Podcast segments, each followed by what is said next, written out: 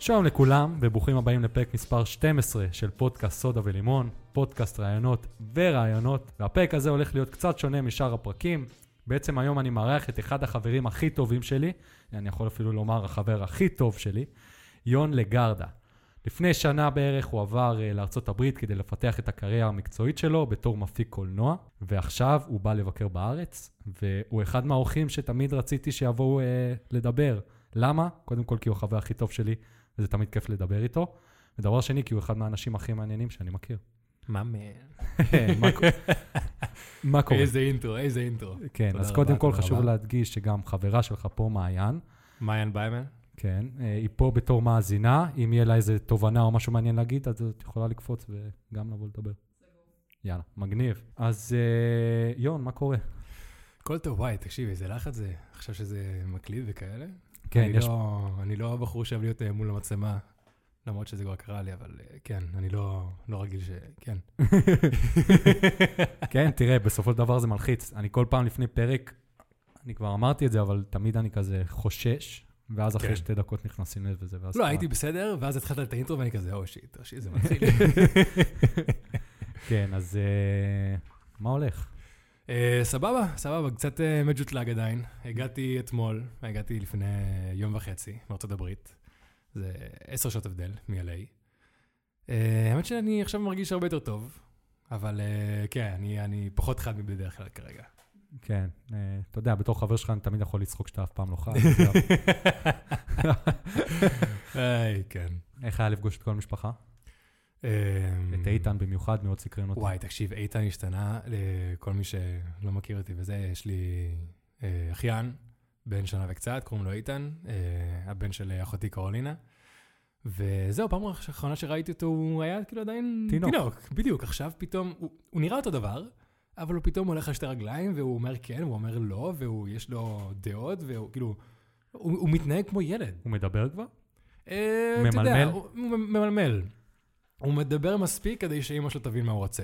מגניב. כן, אבל לא, כן, הוא לא יכול לנהל שיחה, זה לא... כן. פילוסופיה של החיים מדברת. לא, עדיין לא ברמה הזאת, אתה אומר. כן. וזה מצחיק, כי הוא פשוט מתנהג כמו סלוט, כמו החיה עצלן. כן. פשוט הוא, הכל, הכל זז לאט, והוא הולך לאט, והוא צריך משהו, הוא לקח את הזמן שלו. תקשיב, קולומביאני. בדיוק, הבן של אורן. כן. אורן זה בעלה של אחותי. כן. יכול להיות שהיו דברים שלא תבינו הפרק הזה, אבל באמת שהפרק ננסה הזה, להסביר הכל. הפרק הזה, שאני חושב שהוא יותר בשבילנו מאשר בשביל המאזינים, כי אנחנו ממש רצינו לעשות את הפרק הזה. אז לגמרי. אה, כן, אם. יהיו חלקים שלא תבינו, תעבירו קצת, ואז נמשיך לדבר על דברים שאולי כן תבינו. כן, לא, תקשיב, אני כבר שומע את הפודקאסט שלך מה- מהפרק הראשון. תודה רבה. ו- ואני כאילו, אני תמיד, אני מתרגש בשביל יאיר, כי שוב, אני מכיר את יאיר מאז גיל שלוש, ופתאום הוא בפודקאסט, ואני כאילו, כל פעם שאני שומע את זה באוטו, כל פעם שהוא שואל שאלה, אני מתחיל לענות לעצמי כאילו שאל אותי את זה. אני כזה, כל הזמן כזה מבהיר בראש, וואי, מה, מה אני אענה אם אני הייתי בפודקאסט? עכשיו אני פה. סמק. כן.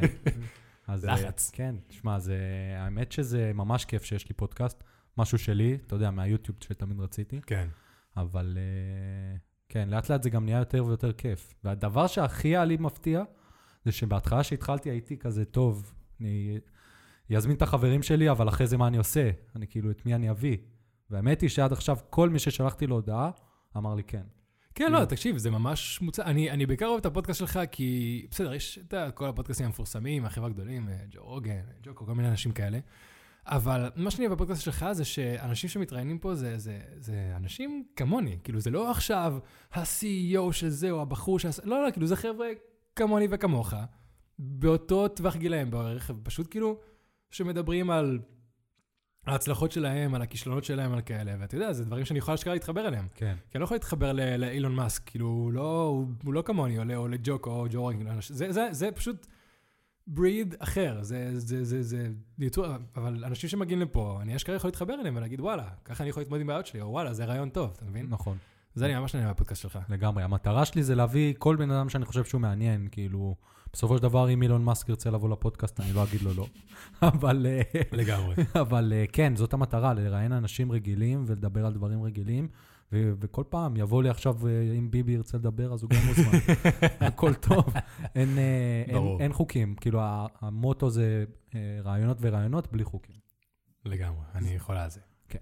אז תראה, אז הכנתי קצת שאלות, למרות אוקיי. שאמרתי לעצמי שהפעם, כאילו, אני לא אלך לפי הקווים, אבל אה, אפשר אה, להתחיל קצת, כאילו, אני זורם. ולדבר עליך, כי כמו שאמרתי, אתה מאוד מעניין. תודה רבה. אז בעצם אה, נולדת בספרד. כן, נולדתי בספרד ב-91, ב-94 עברנו לנתניה. באותה שנה אני ויאיר הכרנו, 94. כן, 94. אני אפילו זוכר איך זה היה. הייתי בגן כן. וידעתי רק ספרדית, כי גם אני חזרתי לארץ מקולומביה. גרתי כמה שנים שם, וידעתי רק ספרדית, ואז פתאום הגננת אמרה, אה, הגיע עכשיו בדיוק גם מישהו שיודע רק כן. ספרדית, אז פשוט תהיו חברים. כן. וזהו, זהו, היא אמרה לנו את. זה, ומאז זה- מה שיש. האמת שאני לא יודע מי זאת הגננת הזאת, אבל הייתי מת לפגוש אותה עכשיו ולהגיד לה תודה. וואי, כן, ממש מוכר לי מישהי עם שיער מטולטל, כאילו ממש כאילו דחוס ושחור, כהה. אה, היא גם כאילו שחומה, זה, זה מוכר לי ממש. אני אפילו זוכר כאילו בפולג ברחוב איזה גן זה, אני זוכר שהוא היה כחול כזה, אה, עם עמודים הכחולים. אני זוכר שהגעתי לגן, וכאילו לא ידעתי מילה בעברית, אז היא הציגה לי כזה, הנה, שתי הילדים האלה יודעים ספרדית, דבר איתם, זה היית אתה, ויניב ש- כן. כן. כן, אה, וכן, שם הכרנו. נכון. ומאז כן. אנחנו חברים. בדיוק. כן, ואז בעצם חזרת אחרי, אה, בכיתה ג' טסת כן. לחזרה לספרד. עשיתי כיתה ג', בגיל תשע חזרתי לספרד, נטשתי אתכם פה. כן, אני אני כזה זוכר את זה. אמרתי, אל תדאג, כזה עוד שנה, שנתיים אני חוזר לארץ.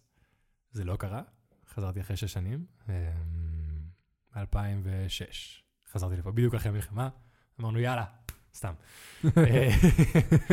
אה, כן, היה לנו כמה עניינים עם עבודה של אבא שלי, וברגע שהתאפשר, חזרנו לארץ, לאותו בית שהיה לנו לפני כן.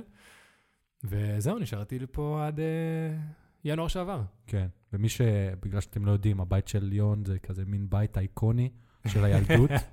זה כזה בית שיש כל כך הרבה זיכרונות שם, שזה וואי, כאילו כן. לא יאומן. מכאילו ישראל אחד לטפס על העץ וכל מיני דברים כאלה, הבעץ שהיה בחוץ. עד שגידלנו פלפלים שם בחצר, גידלנו פלפלים. והכל. כל המסיבות שהיינו עושים עם השכבה כשההורים שלי היו טסים. כן, יש אה, קטע. ממאי בפעל, לא סיינטו. היינו עושים מלא מסיבות בבית של ליאון. כן. ופעם אחת אמרנו, התחלנו לחשוב כמו אנשים מבוגרים, ואמרנו בוא נעשה מזה כסף. אז בואו נגבה, אה, נגבה כסף על הכניסה.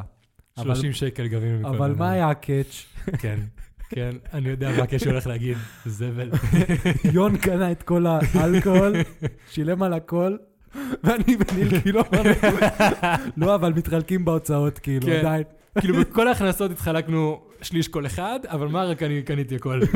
את ההוצאות הוא ממנו. את ההוצאות, את הבית, הכל שלי, אבל מה כזה התחלקנו.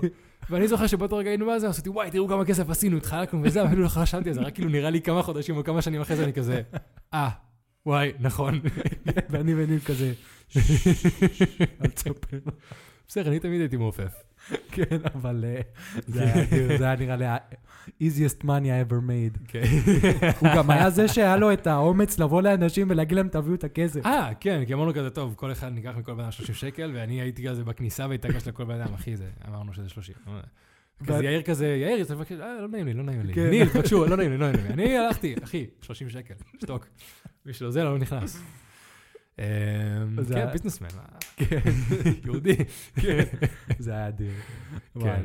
הוא היה, כאילו, כן, כי אבא שלי טס, אה, היה טס כזה כל, שבועיים לספרד, לשבוע, ואמא שלי הייתה מדי פעם הולכת לבקר אותו, גם כזה טיסות עבודה.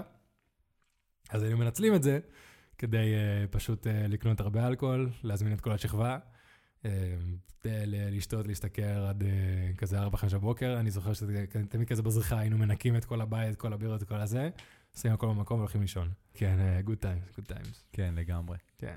אמ, אז כן, אז בעצם נעביר קצת קדימה. אה, היית בצבא, אה, היית כן. בגולני, השתחררת מגולני, טיילת ב- במזרח, כן. ואז אה, הלכת ללמוד קולנוע. בדיוק, בסן שפיגל. אז אה, כן, בצבא הייתי בפלחן גולני. פלחן אה, זה פלוגת החבלה בגדוד הסיור. אה, מי שלא מכיר, בקצרה סיירת גולני. צבא, תקשיב, היה לי שם אה, מלא דברים טובים, מלא דברים רעים. תקשיב, השתניתי ממש בצבא, הצבא בנה אותך. לגמרי. אני זוכר שלפני כן הייתי הרבה יותר מופנם, הרבה יותר ביישן. זה עזר לי מבחינת איך להתמודד עם אנשים, איך להתמודד עם החיים, עם, כאילו, זה גם פתח לי את כל, את כל העולם של, של להיות בחוץ. כאילו, אני זוכר שעשינו מלא ניווטים בצבא, ורוב מה שעבר לי בראש זה, וואי, איזה כיף זה יכול להיות אם לא היה לי 40 קילו בגב. כן. וכן, ברגע, כאילו, תפסתי את, את, את, את הרצון ל- ל- ל- ל- להיות בחוץ ולהיות עם תיק ולחקור וכאלה, ובאמת, אחרי זה הייתי בטיול במזרח. וזה רוב מה שעשינו, עשינו טרקים. והלכנו להרים, ואני זוכר שלפני כן הייתי בחור הרבה יותר אה, אה, ביישן ומופנם ולחוץ לדבר עם אנשים. וכזה, תמיד פחדתי להיכנס לשיחה עם מישהו, או להרים, כאילו, להיות יותר דומיננטי בשיחות, ואני זוכר שבצבא כל זה השתנה. גם כאילו, צמחתי איזה 15 קילו מבחינת שרירים. אה, גם כאילו אה, אה, ביטחון עצמי להתחיל עם בנות, או לדבר עם אנשים חדשים, ממש השתנה. והדבר הכי חשוב, בזכות הצבא יש לך זקן. לגמרי. לפני הזקן, לפני הצבא יונה היה, לא, היה חלק, כאילו לא היה לו כן, זקן. היה לי כאילו קצת אה, כן. פאות, קצת אה, גורטי וקצת אה, כן, סורפץ'. וכאילו משהו באוכל בגולני אולי גרם לזה שפתאום יהיה לך זקן. ו... כל הטסטוסטרון וכל להתגלח כל יום. כן. לא, תקשיב, מאז הצבא שלוש דברים השתנו. אני לא אוהב להתגלח, אני לא אוהב נעליים סגורות, ואני לא אוהב טונה בקופסה. זה שלושה דברים שמאז הצבא פשוט נשארו. אני 11 וחצי חודשים בשנה עם אה, כפכפים, וזה תמיד כאילו כפכפים ששורדות שנה. אתה עדיין הולך יחף לפעמים? אה, בעיר פחות, כשאני בחוץ כן.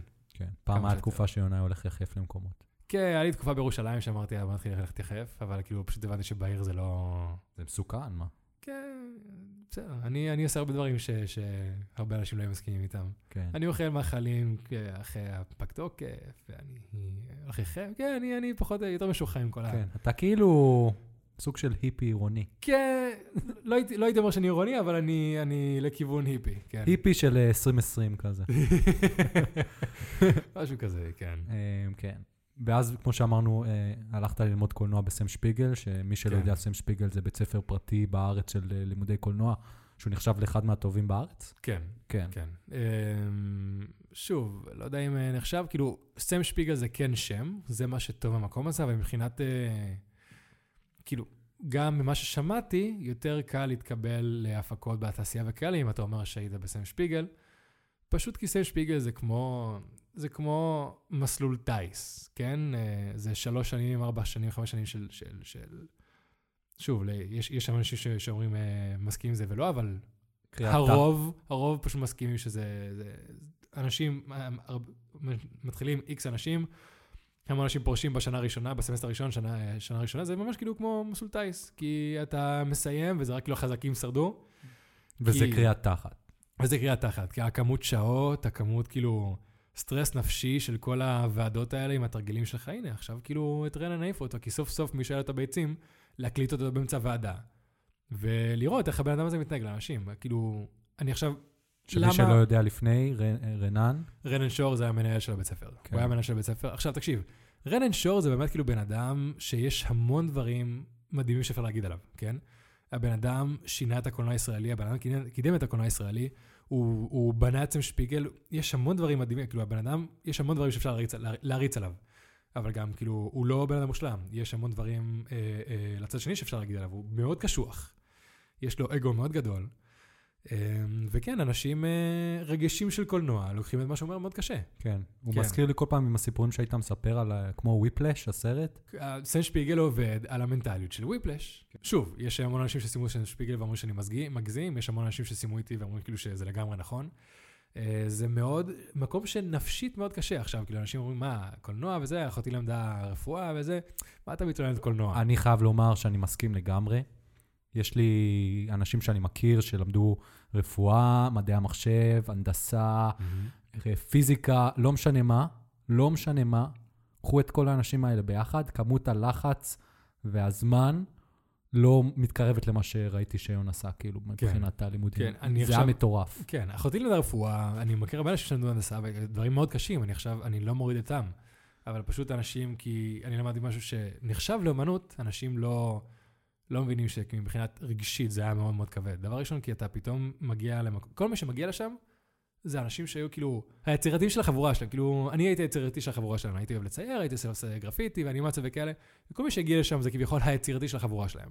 ופתאום אתה מגיע למקום שבסמסטר א' היה לנו 21 קורסים, סמסטר א' שנה א', אתה נשאר, מגיע למקום שאתה ישר מתחיל ועובד וזה, ומקום שדורש ממך להיות יצירתי 24/7, לפני כן זה היה hobby, כן? לפני כן הייתי מצייר מתי שבא לי, עושה זה מתי שבא לי, פתאום כל שבוע יש לך 21 קורסים, נגיד 13-14 מהם זה דברים שאתה צריך, צריך להיות יצירתי, יצירתי. פתאום אומרים לך, לשבוע הבא, תעשה לי תמונה עם, על, על הכותרת אה, המילת מוות, ותצלם לי ככה, ותעשה לי וידאו כזה, ותכתוב לי תסריט כזה, כאילו, את, פתאום אתה חייב להיות יצירתי כל הזמן. זה קשוח. ובנוסף לזה, אתה מתחיל לצלם סרטים קצרים, כבר בשנה א', ועכשיו זה אומר שאתה צריך ליצור משהו, אתה צריך לכתוב, כאילו לחשוב על משהו, לכתוב אותו, לעבור כמה ועדות של הכתיבה, ואז כאילו לשכנע אנשים לעזור לך מהזמן שלהם שאין להם. אה, צוות שמישהו שיבוא לצלם, שמישהו יבוא לערוך, מישהו יהיה עוזר צלם, עוזר... אה, להוציא, כן, בבקשה. אני מזק פה ליון אה, סודה. להוציא מהזמן האישי שלהם, לבוא לעזור לך לצלם את הסרט שלך, שזה כבר מלחיץ, ואז אחרי שאתה מוציא עליו את הנשמה של להפיק אותו, לצלם אותו, לערוך אותו, משהו שאתה ממש כאילו אישי וקשור אליך ולחוץ עליו, אתה מקרין אותו מול החבר'ה החיים בבית ספר, מול כל השכבה, ולמשל, בשנה א' עשיתי תרגיל הפיל בנחש, שהיה עם הילד הקטן, שקיבלתי עליו ביקורות מדהימות, ואני, כשהוקרן, אני זוכר שהייתי כל כך לחוץ, כאילו ששתי אנשים שישבו לידי פשוט כזה, עשו לי כזה, ככה סיבובים בגב, כי פשוט הרגליים שלי והתחלתי להזיע וכאלה, וקיבלתי עליו ביקורת מצוינת, אנשים מחאו כפיים וזה, אבל אחרי זה תרגיל הדוקומנטרי שלי, קיבלתי אה, מסגן המנהל, שהתרגיל שלי שווה לאפס, ומאוד מורה שבזבזתי לו עשר שעות מהחיים, אה, עשר דקות מהחיים. ואנשים כאילו קיבלו ביקורות הרבה יותר גרועות לזה, כאילו, קוטלים לך, אם זה לא טוב, יבקרו את זה כאילו זה סרט קולנוע לכל דבר. עכשיו, מצד אחד אני יכול להבין את הגישה, כאילו, אתה צריך להתחיל להתרגל לזה, כי זה מה שקורה בתעשייה. אבל מצד שני אני חושב שזה טיפה קיצוני. כאילו, שוב, יש אנשים שמסכימים עם הגישה של וויפלאש, אתה צריך אה, כאילו לעבור משהו קשוח כדי לבנות את עצמך, אבל המון כאילו מחקרים, למשל אמא שלי, ש, שהיא עובדת בחינוך, ו... למדה פסיכולוגיה. למדה פסיכולוגיה, דוקטורט פסיכולוגיה, ועדיין ממשיכה לעשות מחקרים עולמיים על, על חינוך, ואומרת כאילו שזו גישה שכבר לא עובדת ולא נכונה, במיוחד לא לדור שלנו ולא לדור מתחתנו. אנשים כאילו שבונים אותם במקום לשבור אותם כדי שיבנו את עצמם, זה אנשים שמגיעים הרבה יותר רחוק, ואנשים שנבנים הרבה יותר חזק אחרי זה. אמ, שוב, אבל למה סמשפיגל זה שם? כי יודעים שעברנו עכשיו 3, 4, 5 שנים של זה, של גיבוש טיס, ושברנו את התחת, אז יודעים שאנחנו מסוגלים לעבור דברים קשים. ו... אבל מבחינת תוצאות, כאילו, יש אנשים שגם, כאילו, ב... בדרום עושים דברים מדהימים, ובאוניברסיטת תל אביב, והמון מקומות, בדרום שבחר... זה ספיר, לא? כן, בדיוק. אה, ואנשים שבכלל לא למדו ועושים דברים מדהימים, כן? ויש המון אנשים ששימו שם שפיגל ולא עושים כלום. אז זה שם, זה בעיקר שם. כן, זה פשוט בסופו של דבר מהתארים האלה שאם, זה פשוט תלוי בבן אדם. וזהו, זה אפילו לא תואר. נכון. אתה שם 4-5 שנים מהחיים שלך. הרבה אתה כסף. לא מקבל, אתה מקבל תעודה. הרבה כסף גם. כן, אה, זה 16,000 שקל, זה 3,000 יותר מה... אה, כן, והנה, עכשיו אני, כשרציתי להתקבל ללימודים בניו יורק, בלוס אנג'לס, אה, כל הקורסים, כאילו, ארבע שנים שעשיתי ספיגל לא נחשבו לכלום. רציתי להתקבל לתואר שני, ופשוט כל הקורסים שעשיתי לא נחשבים.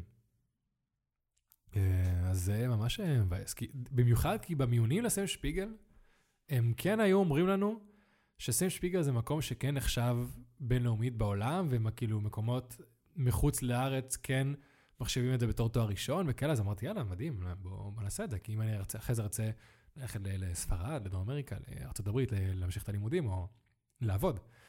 לא, אני, ו, וברגע שאני התחלתי את המיונים שלי לניו יורק פילם אקדמי, ודיברתי עם אנשים שסיימו ספיגל לפני כן, והלכו ללמוד, ללמוד בחו"ל, כולם עברו אותו דרך כמוני. האכזבה של סשפיגל לא נחשב ל, ל, לשום דבר על הדף, וכאילו התחיל מאפס. ובסופו של דבר, אתה מעביר אותנו ישירות לזה שעברת ללמוד ב, בארצות כן, הברית. כן. מה זה נקרא? תואר שני? איך זה נקרא? אה, לא, זה אפילו לא תואר ראשון מה שאני עושה. זה פשוט one year, זה כן. גם, זה לא יודע אם אפילו זה דיפלומה. אבל אתה חושב שבאמת לקרוא ל... במקצועות האלה לתארים זה לא באמת משנה. זה לא. זה מה שאתה לא לומד, משנה. כאילו. אה, זה, זה הדבר, הסיבה היחידה שאתה רוצה תואר בדברים האלה, זה למשל אם... אה, כמו שאני עשיתי, אם אתה רוצה ללכת ללמוד בחו"ל ולהמשיך את הלימודים, אתה רוצה להגיד, הנה, סבא, אני עשיתי את הקורסים האלה, אז בואו נמשיך את דברים אחרים. או אם אתה רוצה ללמד. נטו. כי במקצוע הזה, אתה לא, זה לא כמו, לא יודע, רפואה או, או, או דברים כאלה שאתה הולך למקום, הנה למדתי זה, זה הציונים שלי. כאילו, לא, ש... בקולנוע ודברים יצירתי- יצירתיים אתה צריך רזומה. הנה, זה העבודות שעשיתי, זה המקומות שעבדתי בהם, זה הניסיון שלי. אם אתה רוצה למשל בארצות הברית להתקבל לסטודיו, או שאתה פשוט יוזם פרויקטים מעצמך. שבארץ, לרוב ככה זה עובד. אה, מי שרוצה להיות במאי או יוצר קולנוע או מפיק, פשוט צריך להתחיל ולהתחיל ל- ל- ליצור פרויקטים משל עצמו, זה גם מה שאני עכשיו מנסה לעשות בארצות הברית. אם אתה רוצה להתקבל ל- לערוץ או לנטוורק או לסטודיה, אז אתה פשוט צריך לראות רזומה.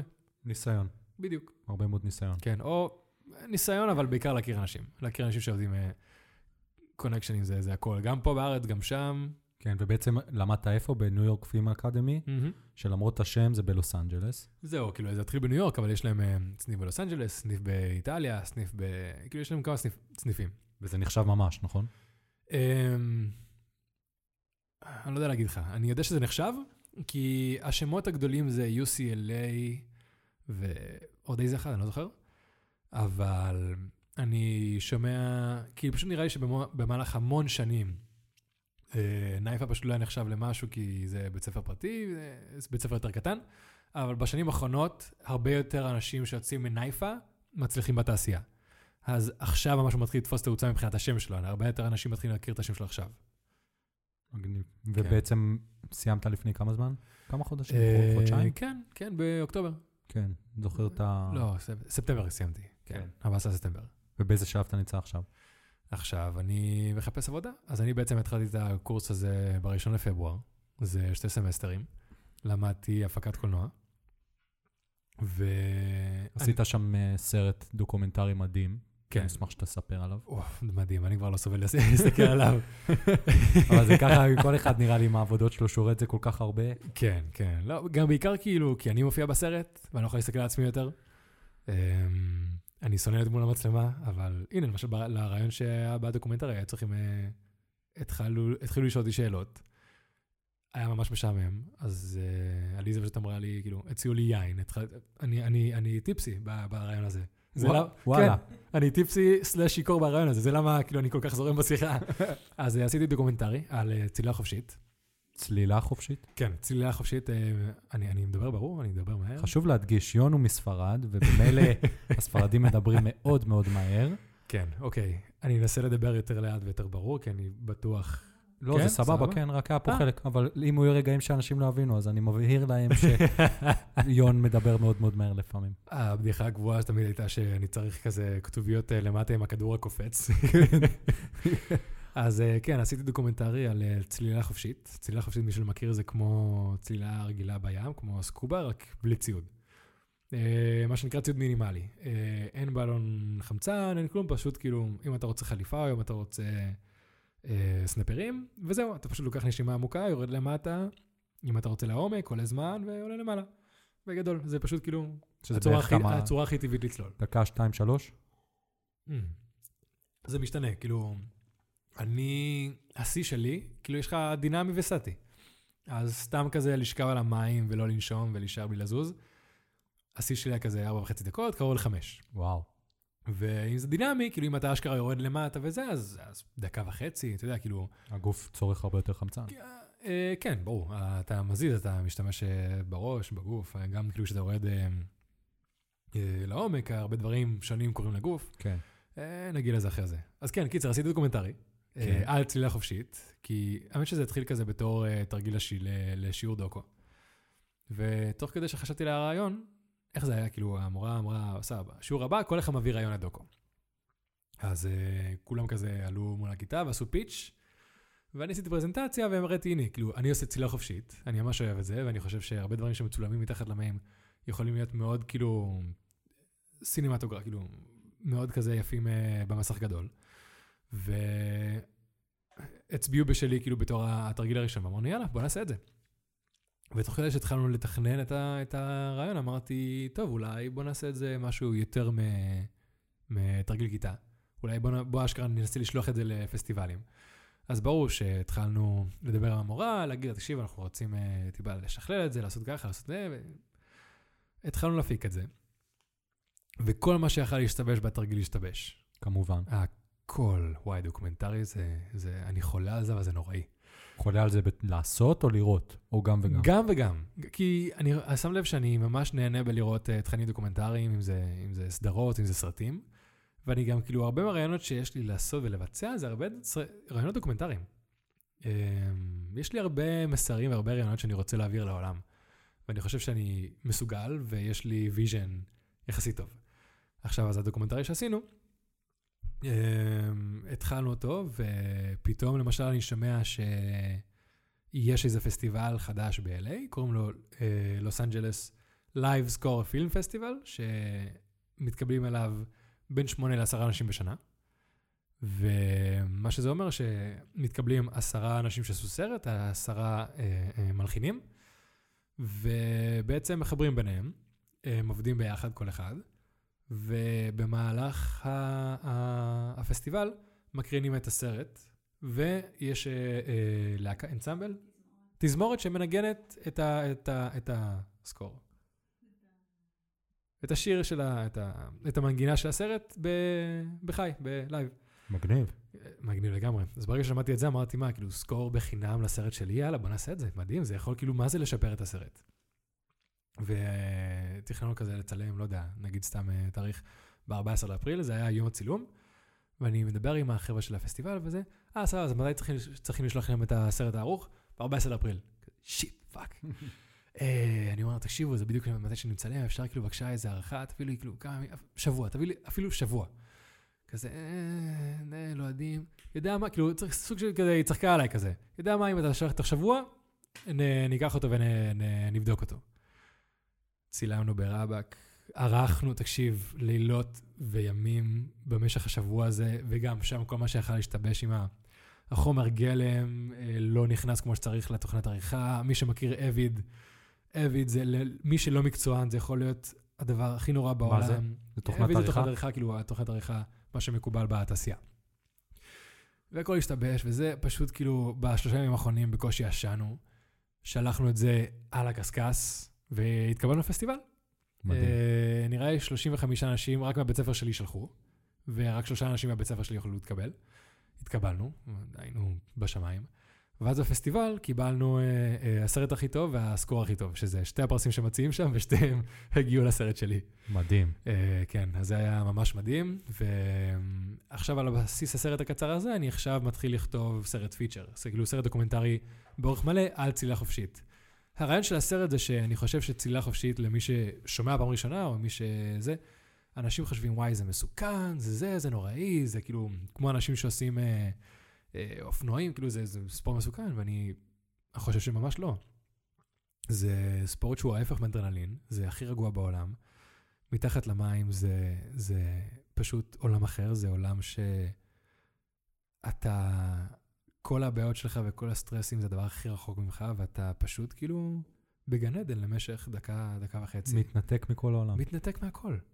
וגם כאילו, כדי להיות מתחת למים אתה צריך להיות רגוע. וגם להיות מתחת למים מרגיע אותך, זה סוג של מעגל כזה. ורציתי להראות לאנשים מה כאילו צוללון חופשי, איך הוא רואה את המים. איך הוא חווה את זה. נראה לי הצלחתי להעביר את זה. אנשים בעיקר כאילו צחקו על הרעיונות עם אמא שלי. למה? ו- אה, כי אמא שלי עד- עדיין כאילו מתנגדת עליי כמו תינוק, אז אין כאילו... מה לעשות, כן. בסופו של דבר, זה גם אצלי ככה, כן. וכל אימא שהיא באמת אימא שאוהבת, נראה לי עדיין מתנהגת ככה. לגמרי. יכול להיות שאני אעשי, אמרתי משפט עכשיו שהתעצבנו עליו, אבל לא יודע. לא, אמא שלי יודעת את זה, היא מודעה בזה. בסדר, אין מה לעשות, אני יכול על אמא שלי. כן, כן, אימא שלך אדירה. תודה. כאילו בקטע חברי. כן. כן. אה, מגניב, מן. ועכשיו אתה נמצא בשלב שאתה בוויזת עבודה ואתה מחפש עבודה. זהו, לא, אני עכשיו עדיין על ויזה סטודנט. אני במה שנקרא OPT, שזה בעיקר, הממשלה האמריקאית אומרת, אה, סבבה, זה מה שנקרא Optional Professional Training, נראה לי, או Practical Training. משהו אחד מהשתיים. שזה אומר, סבבה, למדת בארצות הברית, עכשיו ניתן לך 12 חודשים לעבוד במה שלמדת, ואז כאילו תחפף, אז אה, לך מפה. אז אה, רוב האנשים משתמשים בזה בתור הזדמנות כדי להשיג עבודה, לעבוד שם, ואז כאילו למצוא עבודה, ואז להישאר שם, להשיג ויזת עבודה. אבל ברור שזה אחד הדברים הקשים, כי רוב מי שב-OPT ומנסה להתקבל לעבודה, העובדה שאתה ב-OPT ואחרי זה הם צריכים לעשות לך ספונסר שיפ כדי לקבל ויזת עבודה, כבר מבטלת אותך. מבטל אותו, כאילו, אם, אם, כי כמוך יש עוד 100 אנשים, ואנשים שלא צריכים אה, דברים מיוחדים כמוך, אז אין סיבה ל- ל- לקבל אותך. ו... אה, או ויזת עבודה, או ויזת אה, אומן, זה פשוט תהליכים מאוד ארוכים, מאוד יקרים, ורוב האנשים פשוט אה, בסוף ה-OPT צריכים לחזור הביתה. הסיכוי לקבל הוא די נמוך. כן? כן. אתה צריך ממש להוכיח את עצמך. וואו, אני מנסה ללכת על ויזות אומן, ואני צריך כאילו המון קריטריונים שאני לא יודע אם אני צריך להשיג אותם. כמו מה? אני הולך על זה. וואי, יש איזה רשימה של איזה 9-10 קריטריונים. דברים כמו למשל, אה, לפחות שלושה פרויקטים שיופיעו בלפחות שלושה פסטיבלים, כאילו טיר 2, טיר 1. tier כאילו זה, זה האיכות פסטיבלים. tier 1 זה כזה טורונטו, קאן זה South by Southwest וכאלה. tier 2 זה כאילו דברים שמפורסמים אה, בינלאומית, אבל כאילו דרגה אחת מתחת, שזה עדיין דברים מאוד גדולים. אה, פסטיבלים כאלה, או, או לעבוד כזה בחברה כמו דיסני או, או, או, או Warners או דברים כאלה. אה, יש לך, אתה צריך אה, כתבות שיכתבו עליך בתור מפיק, או בתור במאי, או בתור שחקן. אתה צריך, כאילו, יש המון דברים, קריטריונים שכאילו, כל אחד מהם מאוד קשה להשיג. עכשיו, יש לי 12 חודשים להשיג אותם, אבל זה לא בדיוק 12 חודשים, זה שמונה, כי התהליך הוויזה לוקח איזה שלושה ארבעה חודשים מינימום. אמ, אז אני צריך, עכשיו אני פשוט, אני, אני פשוט עושה את מה שאני רוצה לעשות, שזה ליזום פרויקטים, להפיק פרויקטים, ואם אני אצליח להגיע לקריטריונים האלה ב- לפני שאני צריך לשלוח אותם, מדהים. אם לא, מקסימום אני חוזר. כן, במקרה הכי גרוע, מעיין פה ואני מחכה לך עם... אה, כן, עם אה, חיבוק חם. סגור. אה, לא, זה תהליך מאוד מאוד קשה, והוא קשה מנטלית גם. הלחץ הזה. אה, וואו, כי יש את התהליך של... דבר ראשון, עברתי למדינה חדשה. אה, להסתגל ולהתרגל ולמצוא את החברים שלי ולמצוא את המעגלים שלי וכל זה. אה, למצוא עבודה כדי לשלם שכר דירה, כי המחירים בארצות הברית הם כאילו... כל מי שחושב שארצות הברית זה המקום הכי זול וזה, זה לא בדיוק לגמרי זה. אה, אני אפרט על זה אחרי זה. אה, אז יש את הלחץ הזה, ויש את הלחץ של לעשות את כל הקריטריונים לוויזה. אז כן, זה די, די, די מלחיץ, אני לא שקר. כן. וכמה זמן נשאר לך? ה-OPT נגמר ב-1 לאוקטובר. כמה זמן זה? אה, עשרה חודשים כן. בערך. משהו כזה. תראה, אני מהנקודת מבט שלי, זה... אתה הבן אדם הכי יצירתי שאני מכיר, כאילו, ואני לא אומר את זה כי אתה פה עכשיו ואני מתחנף אליך, אתה יודע שאני לא. צריך את זה. אבל לא, כל מה שאתה נוגע זה זהב, כאילו. אה, תקשיב, אה, אתה אומר את זה, ואימא שלי אומרת את זה, ואנשים שמכירים אותי, אבל, אבל הקטע שאנשים כמוני יש, אני, אני לא מיוחד. כאילו, כל מי שאני מכיר הוא הבן אדם היצירתי של החבורה שלו, של המשפחה שלו. כן.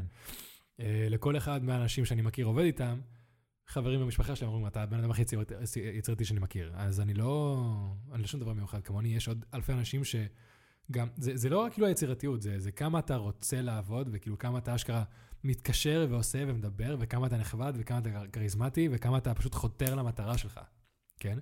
שזה הבעיה, רוב האנשים היצירתיים הם אנשים יותר ביישנים. כן, נכון. יותר מופנמים. אז מי שיש לי את כל הקריטריונים האלה, זה מי שמצליח. האנשים, ה- כאילו, ה-0.01 אחוז האלה. כי לא רק זה, כאילו, גם ב-LA, כולם הולכים לשם, כאילו, כול, כולם יש את החלום, וכולם זה, אז כאילו, אתה יודע, גם יש המון הזדמנויות, יש המון, הבריכה מאוד גדולה, אבל כאילו, גם יש המון, יש יותר אנשים שמנסים להתקבל לשם. כן, יש שם תחרות אה, נוראית. כן, כן. תקשיב, אני מנסה להתקבל לעבודות הכי, פשוט, הכי פשוטות, עוזר, כאילו עוזר הפקה, או הנה עכשיו גם נרשמתי ל production runner, כאילו ההסבר לעבודה היה כזה מישהו שמוציא פחים, שיכול לסחוב אה, משקלי, כאילו דברים, כאילו הכי תחתון בהפקה. שלחו לי, כאילו, ויש לי רזומה די נחמד, כן? יש לי את הפרויקטים שעשיתי והפקתי, ולמדתי פה ולמדתי שם, והייתי אה, בעל חברה במשך שלוש שנים, כאילו, חברה שפתחתי ליצירת אה, תוכן. ולמרות זה, כאילו, לא התקבלתי. אמרו, כאילו, תודה רבה, ואנחנו מחפשים מישהו יותר מתאים. אני לא יודע, נראה שיש לי ניסיון בהפקה. אני כאילו מגולני, מה אתם צריכים מישהו יותר סחיבת אה, משקלים ממני? כן, כאילו, גם... האמריקאים חולים על צבא, כאילו, רשמתי ברזומה כזה, אה, Special Forces אה, Combat Soldier, כאילו, במשך שלוש שנים. לא, לא התקבלתי לעבודה הזאת. ואני כאילו לא יודע כבר כמה רזומים וכמה דברים שלחתי והתקשרתי, וכלום, שום דבר. ממשיכים לנסות. כן, אין מה לעשות. אולי. מתישהו משהו יתפוס. כן, ההתמדה, אני חושב שזה אחד מהדברים הכי חשובים כן. בדבר הזה. לגמרי. טוב, אז אה, נראה מה יהיה. נראה מה יהיה. כן, נעדכן- נעדכן פה בפודקאסט מה- מה קורה עם יון. אה, כן. כן, אני חייב לומר שאני חושב עליך די אה, הרבה, כאילו, שיר יכולה להיות עדה לזה, העובדה שאנחנו מדברים, אני חושב, מלא פעמים בשבוע. כן. כן, ושזה כן. מדהים מבחינתי, זה... כן, אני חושב עליך כל הזמן, מה הולך איתך, מה הכל, אה, אתה יודע, ותמיד יש בי את ה... אה, איך אני אגיד את זה, אני אפילו לא יודע לחלק את זה באחוזים, אבל אה, את האחוז המסוים שרוצה שתצליח, והאחוז המסוים שרוצה שתחזור, הנה, מעיין פה, כן. אה, מעיין, כאילו, אז כן, אז אתה יודע, לא, זה- תקשיב, כל מי שקרוב אליי הוא ככה, כן? כן, וגם אני מצד אחד, אני, אני, דבר ראשון, אני, אני, אני, אני, המטרה שלי בסופו של דבר זה לגור בארץ. מה זה המטרה? כאילו, אני, אני כל מה שאני רואה את עצמי בעתיד, זה בארץ ישראל. אני חולה למקום הזה, אני חושב שזה המקום המושלם לגדל משפחה וילדים. אני, בלי קשר לזה, אוהב את האנשים פה, אתה, כל אחד יש את הדעות שלו, אני חולה על, ה, על הישראלים, אני חושב שאנשים מאוד חמים ומאוד ישירים. אה, מבח- במדינת ישראל מאוד קל פה לפתוח עסק, מאוד קל פה, כאילו, הרפואה חינם, החינוך חינם, מה זה חינם? כאילו, כלום כסף. אה, כן, קשה לקנות בית, אבל בגדול, בתור ארץ, אני חולה על הארץ הזאת. ויש פה כאילו את המשפחה שלי, ואותך, ואת אה, בת זוג שלי, וכאילו... אני רואה את עצמי גר פה. מצד שני, אני ממש, כאילו, עכשיו אני כבר שם, ואני ממש רוצה לפחות להיות שם ולעשות פרויקט אחד גדול. בא לי סרט אחד, אורך מלא, לעשות שיופיע איפשהו. בא לי להפיק סדרה. כאילו, אתה יודע, אני, אני כבר שם, אני רוצה ללכת כל הדרך. כן, להציב את ה... להגיע ליעד.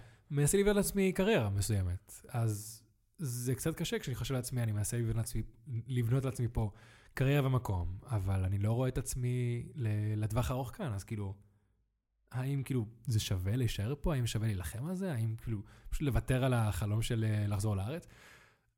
תכלס, ביום יום אני לא כזה חושב על זה. אני עושה את מה שאני עושה, אם בסופו של דבר אני אחזור לארץ, אני אחזור, אם לא, אני אשאר שם, אני כאילו פשוט בינתיים מנסה לעשות את הפרויקטים שלי, ולא עכשיו הרבה יותר מדי. אני, אין, אין לי תוכנית קבועה של אני הולך לזה וזהו. אני עושה את מה שאני נהנה לעשות, את מה שאני חושב שיעזור לי, ומה שיקרה יקרה. אם בסוף אני אגור בניו יורק או באייסלנד או פה, פחות משנה לי. אני חושב שזה גם מאוד חשוב לה, בשביל הבריאות המנטלית, כי בסופו של דבר, אם מישהו מציב לעצמו מטרות אה, גרנדיוזיות, ובעולם הזה, זה לבוא ולהגיד עכשיו, אני רוצה לעשות אה, סרט עם אה, טרנטינו. כן. זה מה שאני רוצה לעשות, ועד שזה לא קורה, אני לא חוזר לארץ. בן אדם שאם הוא באמת אה, מספיק חזק מנטלית ל- להס- להציב לעצמו את היד הזה ו- וכאילו לא לוותר, יכול כאילו בסופו של דבר לזרוק את כל החיים שלו בשביל משהו שבסופו של דבר, יכול להיות שזה לא באמת הדבר הכי חשוב בשבילו. לגמרי. אני חושב שיש אנשים שיכולים, שעובדים ככה, אומרים כאילו, אני, זה המטרה שלי, יש לי מטרה X, אין לי, אין לי פלן, אין, אין לי פלן ב' או ג', שום דבר. אני רוצה להשיג את הדבר הזה, וזהו, וזה, וזה הדרייב שלהם, וזה עובד להם. אבל אני חושב שרובנו, אנשים שדיברתי איתם והכרתי, ואנשים שקרובים אליי, זה לא עובד להם, כי זה שם לך המון לחץ. כי רוב הסיכויים שאתה הולך להיקשר לו, הדברים ישתנו בדרך. רוב הסיכויים. נכון. זה קורה לכולנו. אז אני חושב שאולי המטרות זה לא מה שנכון, שאיפות זה מה שנכון. צריך שיהיה לך שאיפות לכל דבר. אבל תדע שדברים יכולים להשתנות. ו- וזה, זה, כמו שפרופסור אלברטו קריין, הפרופסור שלי לג'ו-ג'יצו ב- בארצות הברית אומר, ועוד הרבה אנשים, זה לא שאתה נופל, זה איך שאתה קם. אז אתה מציב לך שאיפות, אתה הולך עליהן, ואתה תיפול, ודברים ישתנו, וזה לא כאילו עכשיו, טוב, נפלת, אז, אז נוותר. לא, לא, אתה עדיין הולך לזה, אבל, אבל מה אתה עושה עם השינוי? או, או איך אתה משנה את המסלול, או איך אתה מסתגל לזה. וכן, זה מה שקרה לי בסרט, אה, הדוקומנטרי. זה, הסרט שיצא זה ממש לא מה שכתבנו וממש לא מה שתכננו. וקורה לי עכשיו ניסיתי להתחיל עוד סרט לפני חודשיים ופשוט הפסיק באמצע. ועכשיו כאילו, ברגע שסיימתי לימודים, בחודשיים האחרונים של הלימודים, הייתי בדיכאון. בדיכאון כאילו שהייתי בטוח שאני אני חוזר לארץ. חוזר לארץ ושאני לא יכול לתפקד בתור בן אדם וזה. אבל הנה, בסופו של דבר הצלחתי לקום, ואני כן מנסה ללכת על זה, ומנסה להשאיר ראש ישר ובריא, ולהילחם במה שיש לי. ראיתי אותך שאתה עושה גם אה, קליפים למוזיקאים, נכון? זה כן. מיוזיק קליפס, ואיך אומרים לך? שאנג'י, אוקיי. אה, פרופסור אלשנדרו, שאנג'י, a... אה, יון גם הוא חצי ברזילאי. ומייקל אמון. יון הוא חצי ברזילאי, אז הוא, יש לו, גם את הצד הזה בפנים. כן, אה, יון- ליון יש ארבע שפות שניות, יש לו עברית, אה, ספרדית, פורטוגזית ואנגלית. נכון. אין לו שום שפה ראשונה אחת. אמ, אז כן, אני, זה גם, הוא היה פרופסור שלי, הוא עדיין פרופסור שלי לג'ו-ג'יצו, ב- ב- בלוס אנג'לס, ומתישהו פשוט כזה התקרב אליי ואמר לי, אתה יון, כן, אתה עושה, מצלם וזה. תקשיב, אני עושה מוזיקה וזה, בוא, בוא תצלם לי קליפ. אה, אם אתה מצלם לי קליפ, אני אה, אתן לך שיעורים פרטיים. אמרתי, יאללה, מגניב, כאילו, כי הוא אחד, ה... אחד הטובים, הוא תותח, כאילו. אמ, ועשיתי לו קליפ אחד, סתם כזה, היה לו קליפ, אה, היה לו שיר super power, מי שרוצה אחרי זה לחפש, אחלה שיר. כאילו, כן, אחלה שיר. כל הדברים אני, או שאני אפרסם בפייסבוק, או שאני אפרסם בגוגל כן. sheet שיש לי עם כל ההמלצות של אנשים מהפרקים. כן. אז תוכלו לראות הכל. ופשוט לקחנו מצלמה, אה, הלכנו לווניס ביץ', ופשוט זרמנו, אני הגעתי את השיר בייקה, צילמנו, ערכתי את זה, ויצא די חמוד. יצא מדהים, מה? כן, אז שיר הקליפ הראשון, אחרי זה עשיתי להם עוד קליפ, אה, בשם, אה, זה היה diamante, כאילו, יהלום בפורטוגזית, נראה לי זה היה זה, שזה היה כאילו, זה גם, פשוט הלכנו יום אחד, אה, עוד, עוד מישהו מהג'ו-ג'יצו פשוט אמר שהוא יכול להביא את הבית שלו, אז יש לו כזה חצי ארמון, לא יודע, בית ענק, בחור אה, עם כסף. והלכנו לשם, ואיתרנו כל מיני דברים, ויצא נחמד, יש שם איזה, נראה לי, או 6 או 60 אלף צביעות, לא יודע, משהו עם 6. משהו? נראה לי 60 אלף צביעות לשירים שלו. מדהים. כן. אז זה למשל, הנה, זה, זה למשל קשרים שפתאום יוצאים, כן? כן, זה, זה הדרך. רוב הקשרים שיש עכשיו יצאו כאילו במקרה. שום דבר שתכננתי לא קרה. שום, דבר, שום אחד מהדברים שאני מנסה להגיע אליהם, הרזומים שאני שולח או זה, זה לא קורה. פתאום הכרתי את אלשנדרו, ופתאום אה, אה, אה, יצא שהסרט שהתקבל לפסטיבל. כאילו, הרבה, המון דברים זה במקרה. פוקסים. פוקסים שיש לי מזל. לכל דבר. אה, כן, אז אה, ומהמוזיקה הזאת עכשיו כאילו התחלתי להכיר עוד אנשים מהמכון, אה, שאני אולי מנסה גם לעבוד איתם, או שאחד עובד בדיסני ושיביא לי עבודה. כן? כן.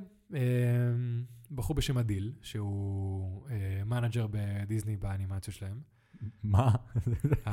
זה מטורף. זה מטורף, זה מטורף. כאילו, ופשוט מתישהו, כי אני עכשיו... אה, פרופסור אלברטו קריין, שהוא הפרופסור של המכון, מכון בשם, בשם לגאסי, בבורבנק, בלוס אנג'לס. אז אני גם עובד איתו, ואני עורך לו את הפודקאסטים, אני עורך את הוידאו. ואז אני שומע את כל הפודקאסטים שלי, ופתאום אחד מהם היה בחור בשם אדיל. אדיל אה, מוסטפא, משהו, כאילו שם ממש ארוך. ואני שומע שהוא התחיל ככה, והתחיל בסוני, ואז עבר לדיסני, ועכשיו הוא עושה זה וכאלה.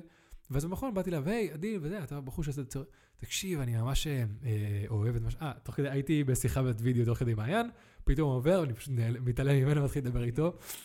ותקשיב, איזה אני ממש אוהב את הצילוי שלך, ואתה אמרת שאתה עובד בדיסני, וואי, איזה מגניב, תקשיב, זה החלום שלי, אה, זה, והוא... אה, כאילו התחלתי פתאום לדבר איתו. ותקשיב, אני, הוא שאל אותי לעצמי, וזה הגיע לזה, לא, לא, לא את עצמי אליו יותר מדי, פשוט כזה, נראה לי בשיחה זה הגיע ל... אה, תקשיב, יש לכם אולי איזה, איזה פוזיציות אה, פתוחות לעוזר הפקה, משהו? וכן, הוא אשכרה דיבר עם המנהלים שלו, והראה ובדק, ולפני שבוע חזר אליי ואמר, תקשיב, דיברתי עם המנהלים, אם יש מקום אה, פתוח אנחנו נדבר איתך. אבל הדבר הראשון שהוא אומר לי כזה, דבר ראשון ששאלו אותי על עליך זה אם הוא רציני לגבי העבודה שלו. כי רוב מי שמגיע לעוזר הפקה זה מישהו שרוצה להיות מפיק. מישהו שכאילו אנשים שרוצים לטפס בסולם. ואם אתה מגיע לרעיון ואתה אומר, כאילו, לתפקיד א', אבל אתה אומר, כאילו, אני רוצה לתפקיד ב' או ג', כנראה שלא תתקבל. כן. אז שואלים אותי, האם אתה רציני לגבי להיות עוזר הפקה? האם כאילו אתה, אתה לא רואה את זה בתור מדרגה למקום אחר? מה זה אומר בעצם להיות עוזר הפקה? אמ, פשוט, זה בעיקר, זה עוזר, סוג של אמ, כל מה ש... שוב, בכל הפקה, בכל משרד, בכל דפרטמנט, זה ממש שונה, זה משתנה. זה בעיקר כאילו, יש את כל החבר'ה המקצוענים שעובדים, ואתה כאילו עוזר לכל מי ש...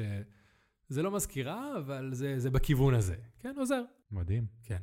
וואו, איך לא סיפרת לי את זה?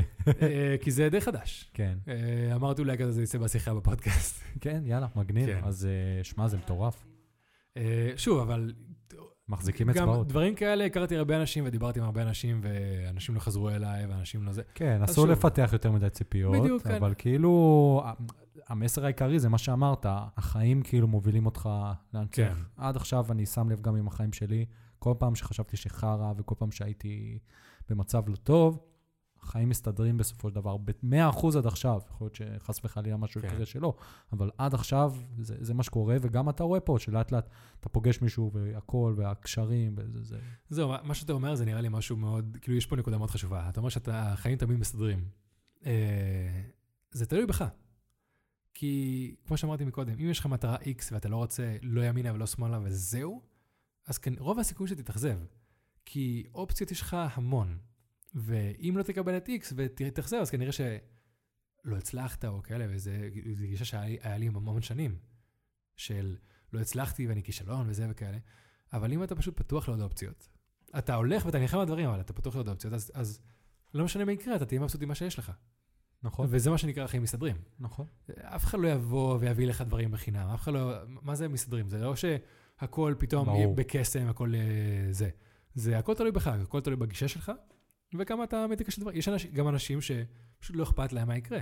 וזה לדעתי האנשים הכי מאושרים, אנשים שפשוט יושבים אחורה, ומה שיקרה יקרה, והם תמיד מבסוטים, כי פשוט הם סבבה עם עצמם, עם איך שהם. נכון. וזה לדעתי האנשים הכי מאושרים. אמ, אנשים עם שאיפות מאוד גבוהות, זה האנשים הכי פחות מאושרים, אבל יש אנשים שפשוט לא יכולים לחיות אחרת. אמ, ויש אנשים ש... שוב, אנשים מכל צבעי הקשת. נכון, אני למדתי על עצמי שבאמת צריך לדעת להציב את המטרות האלה, וכן אה, לרצות להגיע אליהן אה, בכל הכוח ב-200 אחוז, אבל תמיד שיהיה את הנורה בראש שאומרת שכאילו, וואלה, החיים, אתה לא יודע לאן הם יגיעו. כאילו. כן. וואי, תקשיב, בקטע הזה אתה אנשים, אחד האנשים שאני הכי מעריך בעולם. למה? כאילו...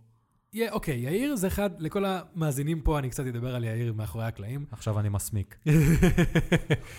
זה יאיר מאחד, אוקיי, לכולנו מתישהו בחיים היה את הקטע של, טוב, עכשיו אני נכנס לכושר, עכשיו אני אתחיל לאכול בריא, ושורד בערך- בערך חודש-חודשיים, ומפסיקים וחוזרים לאכול אה, ג'אנק וחוזרים אה, לשבת בספה. יאיר, באיזשהו שלב בחיים שלו אמר, אני עכשיו נכנס לכושר, אני אוכל בריא, והשלב הזה כבר מתמשך כמה שנים טובות. ויאיר אחד האנשים שכאילו כל יום הולך לעשות כושר בבוקר, ואוכל בריא, כאילו, שומר על משהו אחר, והלך ולמד את זה, והלך ו...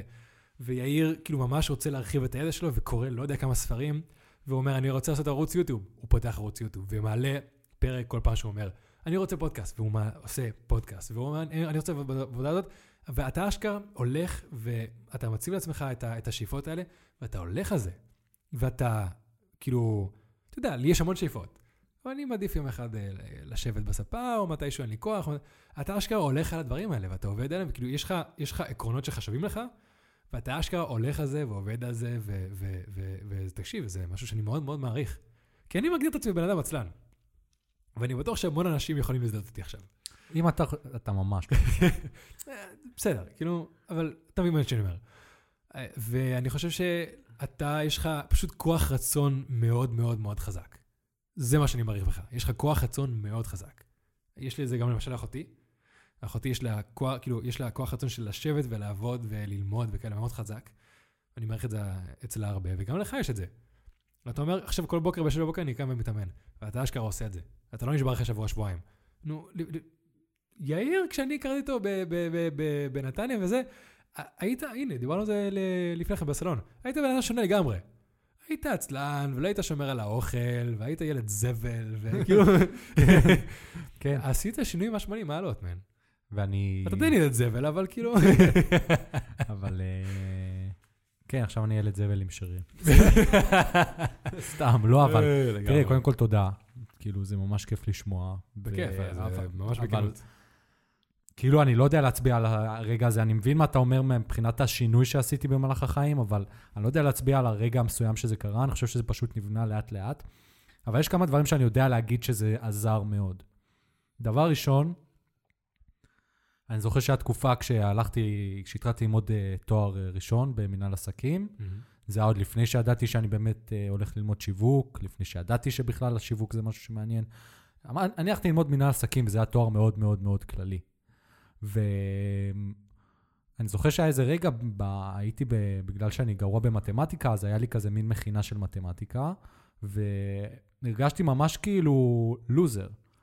וכאילו הרגשתי לא טוב עם עצמי, היה לי תקופה כזאת שאתה הלכת ללמוד קולנוע אה, במקום מאוד טוב, אה, ניסים הלך ללמוד מדעי המחשב, אה, יש לי חברים שהם במקומות מאוד טובים בצבא, אה, יש לי... אנשים פשוט, אני מוקף באנשים שהם תותחים, כאילו. וזה הרגיש לי מאוד מוזר שאני לומד מנהל עסקים, שזה התואר שכולם אומרים, מה תעשה עם זה אחרי זה. אבל אז מישהו, אני לא יודע מי אפילו, אמר לי ב... בקורס, שזה אחד מהדברים ש... אני חושב שזה ממש אה, שינה את הפרספקטיבה, הוא אמר, העובדה שיש לך את החברים התותחים האלה, זה מה שדוחף אותך קדימה. אם היית מוקף באנשים שהם, אה, בוא נגיד ככה, מתחתיך, אה, אז בעצם זה היה מצב כזה שאתה... פשוט היית נשאר באותו מקום, לא היית מתקדם לשום מקום, היית מרגיש שאתה הכי טוב, אז לא היית מנסה לשנות כלום. והעובדה שיש לך את החברים האלה, זה מה שיעזור לך להתקדם. אז כאילו בקטע לא רע בשום צורה, תמיד אני מרגיש בתחרות עם חברים שלי בראש, לא בקטע הזה של כאילו תחרות אמיתית רעה, כן. פשוט של כאילו מרדף טוב כזה, של כזה להיות באות... עד היום אני מרגיש כאילו שאני צריך להוכיח את עצמי כל פעם מחדש. אתה מבין? אבל זה קטע של הדור שלנו, של דור המילניאלס. זה מה שאתה חושב, אני חושב בדיוק את הדבר, שכל החברים שלי הרבה יותר מוצלחים ממני. כמו שאמרת, ניסים, ואתה... תקשיב, משפט שאתה אומר פה בפודקאסט כמה פעמים, ואני הכי מקנא בזה. אתה אומר שאתה עכשיו נמצא בעבודה, שאתה קם בבוקר ואתה שמח שאתה הולך אליה, ואתה נהנה מזה. תקשיב, זה החלום נראה לי של כולנו, של להיות מבסוט מאיפה שאתה עובד. ואני כאילו מרגיש שעכשיו אין לי את זה. אני, אני מנסה להגיע לשם, אבל אני עדיין לא שם. העובדה שאתה הגעת לשם, זה מדהים, כן? כי נראה לי רובנו מנסים למצוא את, את, את ההנאה הזאת בעבודה. או לפחות מה שנקרא עבודת החלומות, או עבודת uh, זה, ואתה אשכרה הגעת לשם. וגם מה שאמרתי מקודם, זה כן אחד המשפטים שמעניינים אותי מאוד. זה, לא זוכר מי אמר לי את זה, אבל מה שנקרא, אם אתה הבן אדם הכי חכם בחדר, אתה בחדר הלא נכון. בדיוק. שזה לגמרי, לגמרי נכון. וזה כאילו דברים שגם מעניינים אותי ב- ב- בלימודים וכאלה, כאילו אני, אני פשוט אוהב להקיף את עצמי באנשים ש- שהם מקצוענים, אנשים שקצת, שקצת מפחידים אותי. בדיוק, נכון. כן. לא, יפה, כן. בדיוק. אמ, גם שם וגם למשל בג'ו-ג'יצו, אני, אני אוהב פשוט ללכת מההתחלה. אה, למי שלא מכיר, ג'ו-ג'יצו זה כזה סוג של אמנות לחימה, שזה המון grappling, אה, זה המון כזה... זה, אחיזות זה, ו... אחיזות, זה, זה בלי מכות אה, יבשות, זה המון אחיזות והמון... זה. ויש שם כמה חגורות, זה לבן, כחול, סגול, חום ושחור. לבן כזה זה מי שרק הגיע, כחול זה מי שמתחיל להבין מה זה ג'ו-ג'יצו.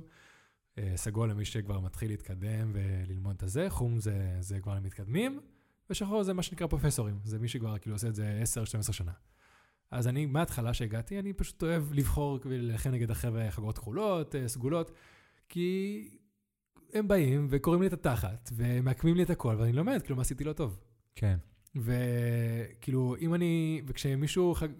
פחות טוב ממני בוחר אותי, אני קצת משועמם. אין לי מה לעשות, מה, אני, אז, אז בסדר, ניצחתי, מה, מה יצא לי מזה? כלום. אז מחר אני אגיע ולא למדתי שום דבר. אז ברגע שאני נלחם עם אנשים יותר טובים ממני, יותר מהירים, או יותר חזקים, או יותר גמישים, וואי, זה היה ממש טוב. איך שעכשיו תפס ועיקם אותי, וואי, זה היה אדיר. בוא אני אעשה את זה פעם הבאה. וכן, אני, אני ממש נהנה, או, או גם בקולנוע. אני עכשיו יוצא ואני מכיר אנשים, ופתאום אה, אני מכיר מישהו ש, שעכשיו הפיק, והצד, אני רוצה להיות חבר שלך. לא יודע מה אתה עושה, עשית משהו נכון, אני רוצה ללמוד ממך. בוא, בוא נשאר בקשר. וכן, לדעתי זה, זה משפט שדי מעניין אותי. כן. לגמרי, זה, זאת הדרך, אני חושב שממש ממש טובה אה, להתקדם. כן. אה, וגם להיות מוקף באנשים שהם אה, כן טובים ממך, אבל גם נחמדים בסופו של דבר. אה, כן, ברור. כי... להיות בן אדם זה דבר ראשון. כן, כי אני זוכר מהעבודה שלי בהייטק, שדיברתי עליה כבר כמה פעמים, האנשים שהיו מסביבי, הם היו תותחים, אלופים, גאונים, אבל לפחות אליי, הם היו כל כך לא נחמדים. זה היה במצב שאני אגיד לך, אוקיי, אני ויון מכיתה א' היינו החנונים של הכיתה. והרגשתי שבפעם הראשונה, למרות שהייתי החנון, מה שנקרא, ולמרות שהכול, פעם ראשונה בחיים שלי הרגשתי שעושים עליי סוג של חרם. זה היה ממש ככה, כן, תחשוב, הייתי, אני בין, הייתי בן 26, ואנשים מזמינים, אחד מהקטעים הכי קדושים בהייטק זה האוכל. שעת צהריים, אנשים מזמינים, כל אחד מזמין מהמקום שלו. כן. עכשיו, כולם מזמינים כל יום junk. וכמו שאמרת, אני לא אוהב לאכול junk, כן. כאילו. אז אני מביא אוכל מהבית, אתה יודע, אבל עדיין, לאכול עם כולם, כאילו. כן.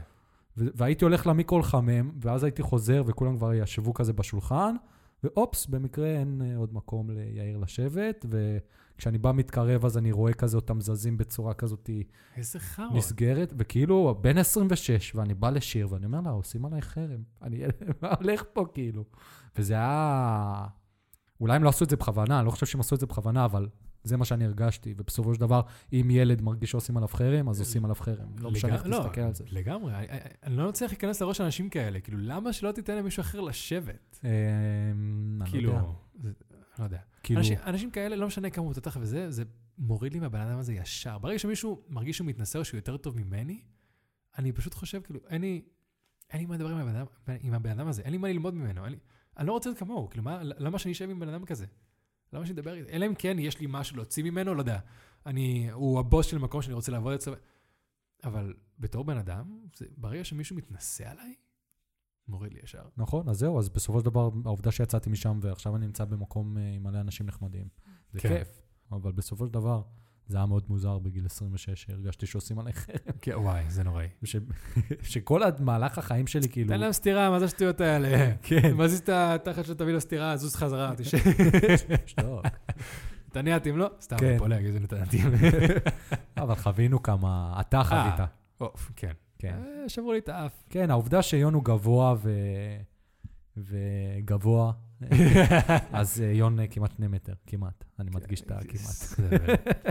כן, כן, זה הבדיחה הקבועה. כן, מטר יון, 98. יון הוא מאוד גבוה, ותמיד תכננו שמתישהו יגיע לשני מטר, נעשה מסיבת שני מטר. עוד אחד מליין המסיבות שעשינו בבית שלך. כן. אז בעצם אמרנו, נביא פיצה שני מטר, נביא סנדוויץ' שני מטר, מלא דברים שקשורים לשני מטר. והוא לא הגיע. אף פעם לא הגיע. זה ה... זה ה... ה- ה- ה- כלום, אורך של במבה, זה היה מה שחסר לי. זה נראה לי, מה שהייתי קטן והבאתי את הכזה צמיחה של 15 סנטימטר בשנה, זה תמיד כזה, יון מגיע לשתי מטר ומשהו, ואז הגעתי למטר 98. נראה לי זו הבדיחה הנוראית הכי גרועה שאלוהים עשה לי. כזה, יודע מה? כזה, איך תזדיין? 98. כן, אה, כן, בסדר, לא נורא. כן. גם הייתי ממש שכיף ב- ב- בתיכון. כאילו הייתי הייתי שחיין וזהו, הייתי שכיף. היית שכיף, אבל אה, עם גוף של אה, היה לי קוביות, שחיין. כי בסדר, כי הייתי שכיף, זה לא זה לא נחשב.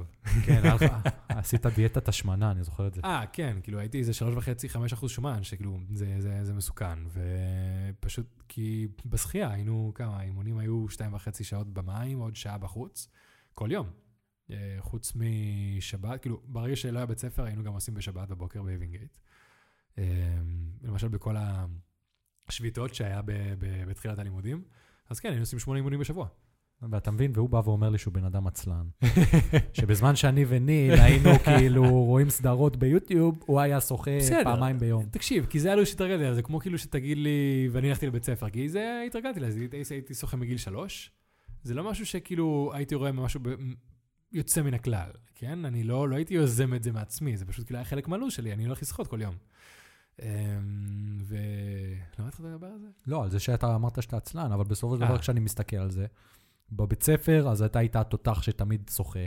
בצבא, אתה היית התותח שתמיד נדפק בצבא כי אתה בסייד גולני, ואתה כאילו צלף בסייד גולני, וכל הדברים הכי כאילו, זה הארדקור של הארדקור. אחרי זה הלכת ללמוד בסם שפיגל, שזה כאילו יותר קשה מבחינת הלחץ מכל תואר אפשרי. תקשיב, זה, הכל נשמע מאוד טוב, ודווקא כאילו... אבל לכל דבר כזה יש לי תשובה, כן? אז כן, הייתי שחיין ב, ב, ב, בתיכון, אבל אף פעם לא הייתי מקום ראשון, אף פעם לא הייתי מקום שני, תמיד היה אנשים יותר טובים ממני, והוצאתי שם מלא שעות, אבל בגלל כל הזמן שהייתי, ב, שהייתי בשחייה, אז לא יצאתי ל, ל, ל, למסיבות איתכם, ולא כאילו המון מהזמן הסוציאלי שלי, של, של, ה, של הטינג'רים, לא היה לי. אז אז למשל אמרת בצבא, סבבה, אז אה, הגעתי ל- לסיירת גולני, אבל ניסיתי גם להתקבל כזה לסיירת מטכ"ל ולא הצלחתי, ועשיתי גבוש דו- דודובן והתקבלתי, וכשהייתי במסלול, היה לי כל מיני breakdowns, וכאילו היה המון אנשים הרבה יותר חזקים, וכאילו לא, לא הייתי שום דבר מיוחד בצוות. אה, שוב, על כל דבר יש צד שני, כן? והגעתי לסן שפיגל, אבל לא היה לי פרויקט גמר, והייתי בדיכאון רוב הזמן שהייתי בסן שפיגל, ונשארתי, כאילו, שוב, האנש... לכל דבר יש אה, שתי צדדים, כן? היה לי הרבה מזל בהמון דברים, העובדה שהצלחתי לסיים את הגיבוש לפלחן גולני, העובדה שעברתי את המיונים לסן שפיגל, אבל הביצוע שלי שם לא היה מה שאני רציתי שיהיה, ולא היה הכי טוב, ולא היה אפילו לשני הכי טוב. אה, אבל העובדה. שבסופו של דבר, אני חושב שרוב האנשים שאני מכיר, ורוב האנשים שאני לא מכיר, בהרבה מאוד מצבים שאתה היית בחיים היו פשוט נופלים. אתה יש? מצב. שכאילו לא... אני, אני מחשיב את עצמי שנפלתי במצבים האלה. אז זהו, אבל אתה, זה בדיוק מה שאני אומר, שאני מקיף את עצמי בווינרים. אז המצ... לא, באמת, אז צורת המחשבה שלך היא ממש צורת מחשבה של ווינר, כאילו. כן. שזה טוב ולא טוב.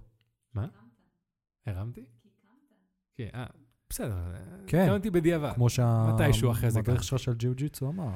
כאילו, כן. אז בסופו של דבר, לטוב ולרע זה גישה של ווינרים. למה זה טוב? כי אתה כל פעם מרים את עצמך. למה זה לא טוב? כי אולי מנקודת מבט מסוימת אתה אף פעם לא יכול להיות מאושר ממה שיש לך כרגע. כן, אתה מבין מה אני אומר? כן. זה, אוקיי, אם אני עכשיו הכי כנה פה ואני באמת נפתח והכול, נראה לי שזה בעיה שיש להרבה אנשים מהדור שלנו. אוקיי, אני כאילו, אתה נפתח מול אה, פודקאסט עם אה, הרבה מאוד מאזינים. לא, אני יודע. סתם לא, אני- לא, הלוואי. אני יודע, אני יודע. אני, אני מודע למי שאני מדבר. אני מדי פעם כזה עושה, נראה לי פעם אחת עשיתי כזה פוסט בפייסבוק שבאמת אה, פתחתי את הלב או כאלה. מדי פעם אני אומר שיאללה, נראה, נראה לי שאולי זה מחשבה או רגע ששווה לחלוק, כי אולי יש עוד אנשים שמתחברים אליהם ואפשר או לדבר על זה, או שאנשים ירגישו לא לבד. וכן, אני מתישהו בסן שפיגל התחילו להיות לי מה שאני קורא נפילות, אני לא יודע בדיוק מה זה, אם זה דיכאון, אם זה אה, אה, חרדה, אם זה... אה, אין לזה שם, אני גם מעדיף לא לשים לזה שם, כי אז כאילו אני לא רוצה לקטלג את עצמי. אה, ונפילות שפשוט הייתי נכנס לדיכאון, והייתי סוגר את עצמי בחדר, ושותה מעשן, ורוצה לעזוב הכל ולהפסיק הכל. וכי, למה זה היה קורה? כי הייתי שופט את עצמי מאוד מאוד ב... ב... ב... בקשיחות, ממש, כאילו... וזה מתחיל בדברים הכי מפגרים. אני עכשיו בסן שפיגל, ופתאום אה, בוקר אחד תכננתי לקום בשמונה כדי להתחיל שיעורי בית וזה וכאלה, פתאום אני קם בתשע. ופתאום זה כזה, וואי, קמתי בתשע, אז אני לא אספיק את השיעורי בית לזה, אז אני אקבל ציון טוב, אז אני לא עובר את הקורס הזה, אז אני לא אצליח בסן שפיגל, זה, אני אף פעם לא אהיה קולנוע. כאילו פתאום מ-0 ל... אני עובר מ-0 ל-100 בחצי דקה. והייתי נכנס לדיכאון. ופשוט, אז במקום לעשות 13 רבעי עבודה, הייתי עושה 0 עבודה. כי הייתי אומר, טוב, אז מה זה שווה, אם, אם אני לא הכי טוב, אז מה זה שווה? כי היה לי את המטרה הזאת, אני צריך להשיג X, לא Y, לא זה, אני צריך, צריך להשיג X וזהו. אני צריך להיות הכי טוב, אני צריך להשיג את זה, ואני צריך להיות קולנוע מדהים. וזה גם משפט שנראה שמעתי עם אחותי, אה, שמצוינות זה האויב הכי גרוע של... אה, של של, אה, קדמה, של קדמה, בדיוק, זה בדיוק. המשפט שאני הכי מאמין בו. בדיוק. וזה נכון, כי במשך המון שנים הייתי סוג של מעניש ושונא את עצמי, כי אני לא מצוין. ואני לא שקר, עדיין יש לי רגעים כאלה. וגם עכשיו, כאילו, ב- ב- בארצות הברית, היה לי נפילות בגלל הדבר הזה, ומעיין הייתה איתי בארצות הברית כשסיימתי את הלימודים, ורציתי להתחיל להתקשר ל- למקומות כדי לשאול אם יש להם עבודה. וכי אני הופך כל דבר קטן, אני שם לו המון משקל רגשי, כאילו, כל טלפון שאני עכשיו הולך להתקשר למקום, לשאול אם, יש לה, אם הם צריכים עוזרי הפקה, אני הופך את זה, כאילו, כל טלפון הזה, זה מייצג את העתיד שלי בתור קולנוען, בתור בן אדם. אם אני עכשיו מקבל לא מהמקום הזה, אני לא הצלחתי בתור בן אדם, אני לא הצלחתי בתור קולנוען, אז כאילו, כל דבר נהפך כזה למלחמה אישית ושיפוט עצמי חזק מדי. וזה ממש לא צריך להיות ככה. אני יכול לעשות טלפון, התקבלתי, התקבלתי, לא התקבלתי, לא התקבלתי. נכון. והכל בסדר. או אני יכול לעשות לא את הסרט הכי טוב בעולם, אני יכול לעשות, לעשות סרט שיצא 80 אחוז או 60 אחוז, אבל לפחות עשיתי את זה. ואז פעם הבאה אני אלמד. ואני מרגיש שאני, ולפעמים אני שומע, מקשיב לאנשים אחרים, מדבר עם אנשים אחרים, וזה קורה להם, אנשים שפשוט הם לא- עוצרים או לא מתקדמים, כי הם שופטים את עצמם מאוד חזק. וזה גם קורה המון לדור שלנו, אני אומר, כי כמו שאמרת, אני חושב שכל מי שמסביבי הוא ווינר. וכנראה שלא. כנראה שרוב האנשים מסביבך, גם יש להם דיכאונות וגם יש להם מעצרים וגם יש להם uh, דברים, אבל מה, אתה רק רואה את הצד הווינר שלהם. למה? בגלל פייסבוק, בגלל אינסטגרם, בגלל מה שמחליטים לספר לך. Um, אבל כנראה שרוב האנשים שאתה רואה ומסתכל, כאילו, look up to them, כאילו, מעריץ אותם, כנראה שרובם, כאילו, רוב הזמן הם יושבים בבית ולא עושים כלום, ומעשנים ושותים, או מדוכאים, או רואים את עצמם בתור לוזרים. Uh, ברור שיש אנשים שלא, אבל כאילו, ממה שאני לפחות רואה, מהדור שלנו, רוב האנשים כאלה. כן, רוב האנשים אה, מציגים משהו שונה. זה נכון. לגמרי, לגמרי. כן. אבל אה, כן, אני מכיר את הצד של ה... שהיה לך את כל ההתקפי אה, חרדה, או כן. העצבות, כל, או... כל הנפילות האלה, כן. כן, הנפילות, אה, וזה זה לא פשוט, כאילו, זה, זה ממש לא פשוט, כי בסופו של דבר אה, זה משתק אותך. לגמרי. אבל איך אני אגיד את זה? זה שוב פעם, זה חוזר לאותו משפט שאפשר לומר שהמרצה, שהמדריך שלך אומר. אחרי כל Mhm. פעם כזאת אתה ממשיך. אתה לא נעצר, אתה כאילו... אוקיי. עכשיו אני לומד להמשיך, כן. אוקיי, עכשיו אני לומד להמשיך. אני חושב שמבחינת החיים הבוגרים שלי, שאני זוכר באמת, היה לי פעם אחת שהיה לי כאילו, לא אגיד אם התקף חרדה באמת, אבל סוג של פאניקה מטורפת. זה כשחיפשתי עבודה, אה, ארבעה חודשים, ולא מצאתי, ואז היה איזה מקום שממש ממש רציתי, ובדקה ה-90 אמרו לי לא. ואז התמוטטתי ממש, כאילו. ממש ממש התמוטטתי, וזה היה מצב שהייתי במיטה, אה, בבית, ובכיתי כמו איזה ילד אה, אומלל, כן. ושיר הייתה צריכה לצאת מוקדם מהבית, ואבא שלי התקשר לשאול אם הוא צריך לבוא, כאילו ממש הייתי בדיכאון, כאילו. אבל אה, משהו שאמרתי לעצמי בראש, זה ש... אוקיי, עכשיו אתה יכול לשחרר את הלחצים, אתה מבין שזה לחץ, אתה צריך להבין שזה לחץ, אבל כאילו, אתה קם מחר בבוקר, וזהו, כאילו, תמשיך. כן. תן לעצמך קצת אה, לשחרר את הלחצים האלה, כי זה חשוב, מהמם. כי אם אתה שומר את הכל בפנים, בסוף אתה מתפוצץ, כן. אה, אבל תמשיך הלאה. וזה כן. הדבר הכי חשוב, אני חושב. כן, זה לגמרי חשוב. אחד הדברים שאני למדתי ועזרו לי ממש עם הזמן, זה העובדה שאני פשוט צריך להגיד לעצמי, בסדר, עכשיו אתה מרגיש לחוץ או עצוב, תן לעצמך זמן להרגיש עצוב ולחוץ. תן לזה, כאילו, כנראה שהגוף שלך צריך, צריך את זה. מדי פעם אתה רוצה להרגיש שמח, מדי פעם אתה... מדי פעם הגוף, הגוף גם צריך להרגיש לחוץ ועצוב. אז כאילו, אל תנסה להוציא את זה בכוח. קח לעצמך זמן, אם אתה רוצה שעה, שעתיים, יום, תן לגוף לעשות מה שהוא צריך לעשות, תן למוח לעשות מה שהוא צריך לעשות, ואז מחר תחזור, והכל יהיה בסדר. ובדיוק לא, לא, פשוט לקבל ש, שאתה בן אדם רגיש, או אתה מדי פעם צריך אה, הפסקה. שלכולם זה קורה. בדיוק. אין מצב, כל בן אדם שאני מכיר, היה לו איזה משהו שרגע משבר, כאילו. וזה גם העניין, שברגע שיש את המשברים האלה, אתה, לפחות לי יש את זה, אה, שאני מאוד דואג, כאילו, איך אני עכשיו אני אקום, אנשים, כאילו, שאם אני עכשיו אספר את זה למישהו, אם מישהו ידע שזה עבר עליי, אנשים יסתכלו עליי אחרת. אנשים כזה יסתכלו, מה זה, הבחור הזה הוא לא יציב, הוא לא זה, הוא לא מסוגל. וזה גם מה שקצת משאיר אותי במצב הזה, כי אני אומר, אני לא יכול לצאת מפה, אני עכשיו, כאילו, כל מי שניסיתי להתחיל איתו קשר, או ניסיתי להתחיל איתו פרויקט, ישפוט אותי אחרת. עכשיו, אני לא אומר שזה לא נכון, ברור שיש איזה צד שעכשיו הם יגידו, מה, מה קרה, אבל אם אתה חוזר כמו שצריך, ואתה קם, ואתה ממשיך להיות כמו שהיית מקודם, אז הכל בסדר. אנשים, כאילו, לאנשים לא כזה אכפת ממך כמו שאתה חושב. כן. אז אה, כן, אם, אם למישהו יש נפילה או דואג כאלה, בסדר, קח לעצמך איזה שעה, שעתיים, קח לעצמך יום. יום אחרי זה, קום, ת, תעשה לעצמך רשימה של דברים שאתה צריך לעשות, שיהיה לך מול הפרצוף, תרשום אותם, תעשה מה שאתה צריך לעשות, ולאט לאט תחזור, ותתפוס אה, שוב את הקצב, וקום, והכל בסדר, זה בדיוק, זה איך שאתה קם. נכון. ואני חושב שאני זוכר שגם אמרתי לך את זה, אה, שהיה איזה פעם אחת שהייתה לך נפילה, שתמצא, תעשה כושר. אמרתי כן. לך, תעשה כושר, תמצא את מה שאתה אוהב, ותעשה את זה, כאילו. זהו. ואני אומר שמבחינתי, הכושר, אני לא עושה את זה... אני לא באמת עושה את זה בשביל להיות הכי חזק, כי אני לא אהיה הכי חזק, אני לא עושה את זה בשביל להיות uh, חתיך מסוכס עם קוביות בבטן, כן. למרות שזה נחמד, אבל כאילו, יש לי חברה, אז מה אכפת לי באמת? כאילו, כן. אבל כאילו, זה לא הסיבות האמיתיות, זה... ביחד זה כמה אחוזים בודדים, כאילו. הסיבה האמיתית שאני עושה את זה, כי מבחינתי הכושר זה, ה... זה הפסיכולוג שלי. זה הזמן שלי להיות עם עצמי, לנתח את מה שקורה לי בחיים, לחשוב על הצדדים, להיות בשקט, בלי רעשים של אף אחד, שלא של משפחה, לא של חברה שלי, שום דבר, רק אני עם עצמי, וכאילו, וזה מכניס אותי לזון, והעובדה שזה חלק מהשגרה שלי, שאני מבחינתי שגרה זה משהו מאוד חשוב ב- לבן אדם שרוצה חיים נורמטיביים יחסית. יכול להיות שיש אנשים ש- שהם כאילו לא אוהבים שגרה והם חיים מזה טוב, אז מדהים. אבל אני בן אדם שצריך את השגרה שלו, שאני יודע שאני קם ואני עושה את הכושר שלי, מסמן את ה-V וממשיך הלאה, כאילו. מבחינתי הכושר זה, זה, זה כלי בשביל להתקדם. נגיד, עוד סיבה, עוד דוגמה טובה שאני משתמש אה, בדברים האלה, אוכל במהלך השבוע.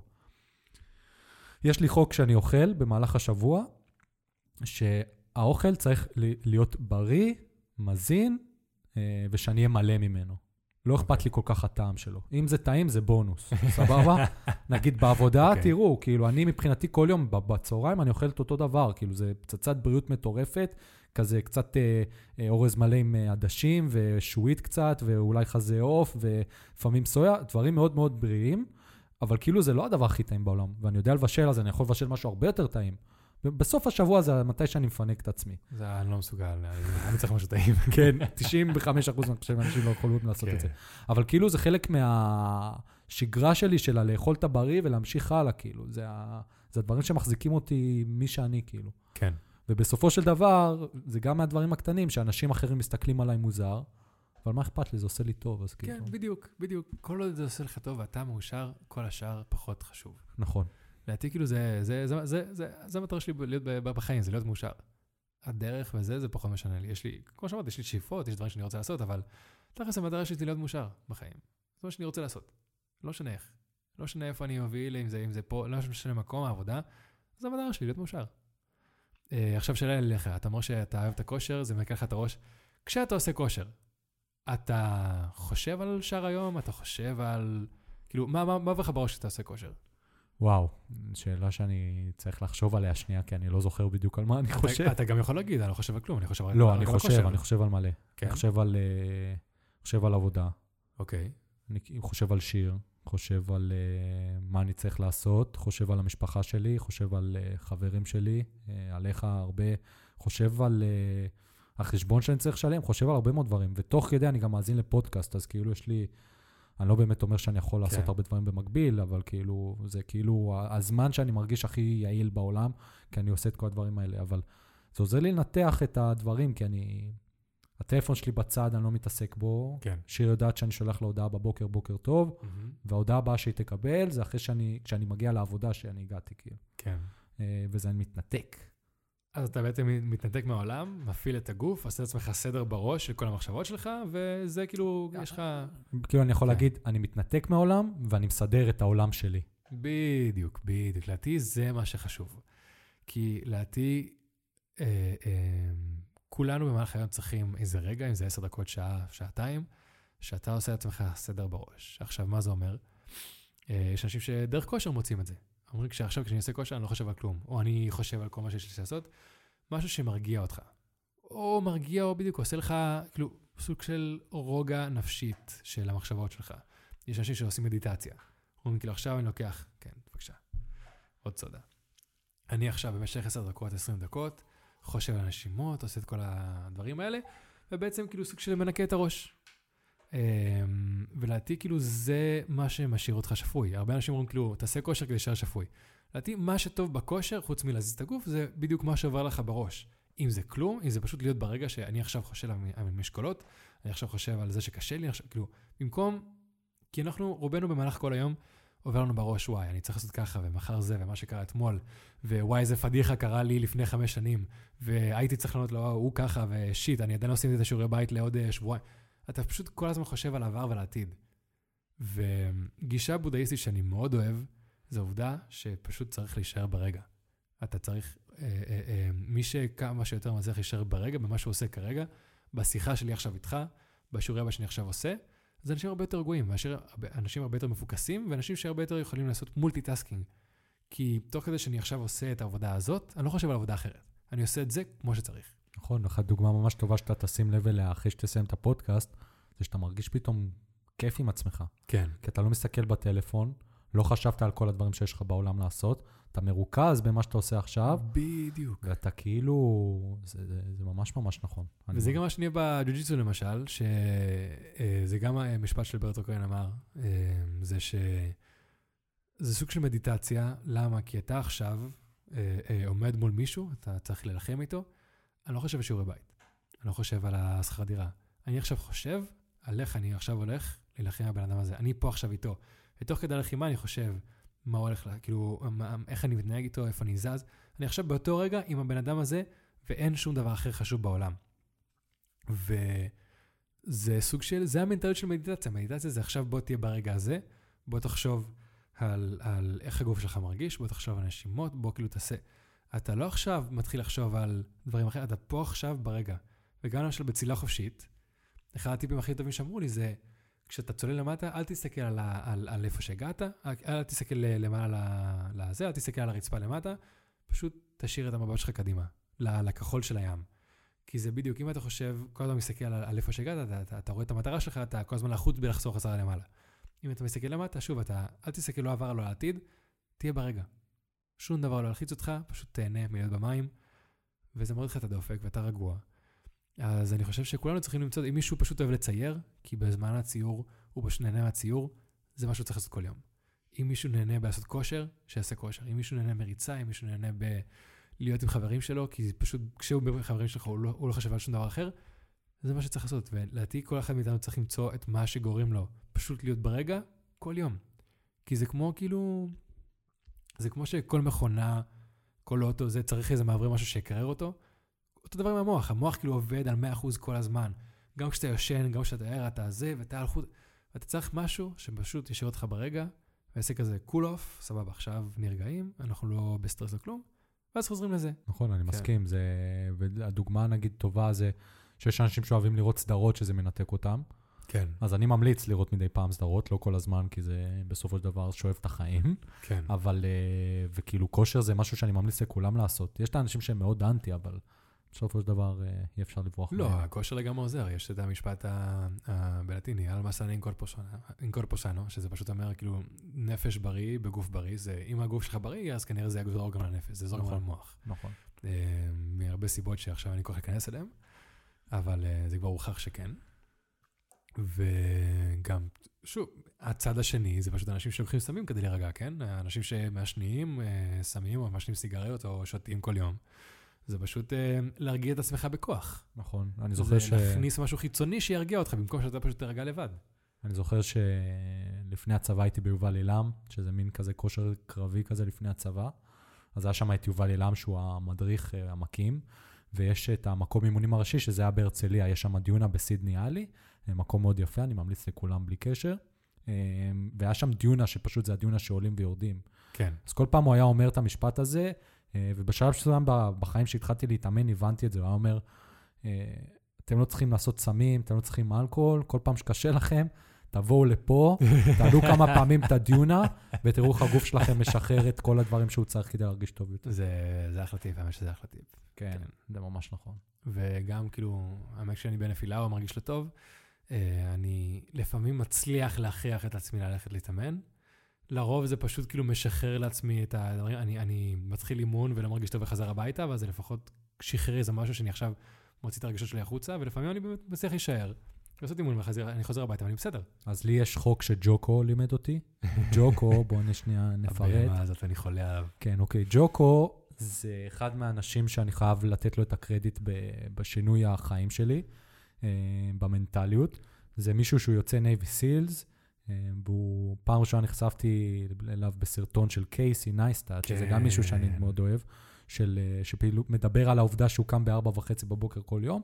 בקיצור, בן אדם מטורף, הוא היה אה, קצין ב Navy SEALs, יש לו חברה שמד... שעוזרת לחברות אה, להשתפר מבחינת מנהיגות, הוא מאסטר אה, חגורה שחורה בג'יוג'יצו, כן. אה, והוא פשוט מטורף. תכתבו את השם שלו בגוגל, ואתם פשוט תראו את הפרצוף שלו ותבינו מי, ווילינק. כן, תבינו מי הבן אדם. אז או בעצם, שתכתבו בגוגל אה, טסטוסטרון, הגדרה של גבר, ופשוט תמצאו את הבן כן, אדם הזה. זה הבן אדם, או גורילה גם.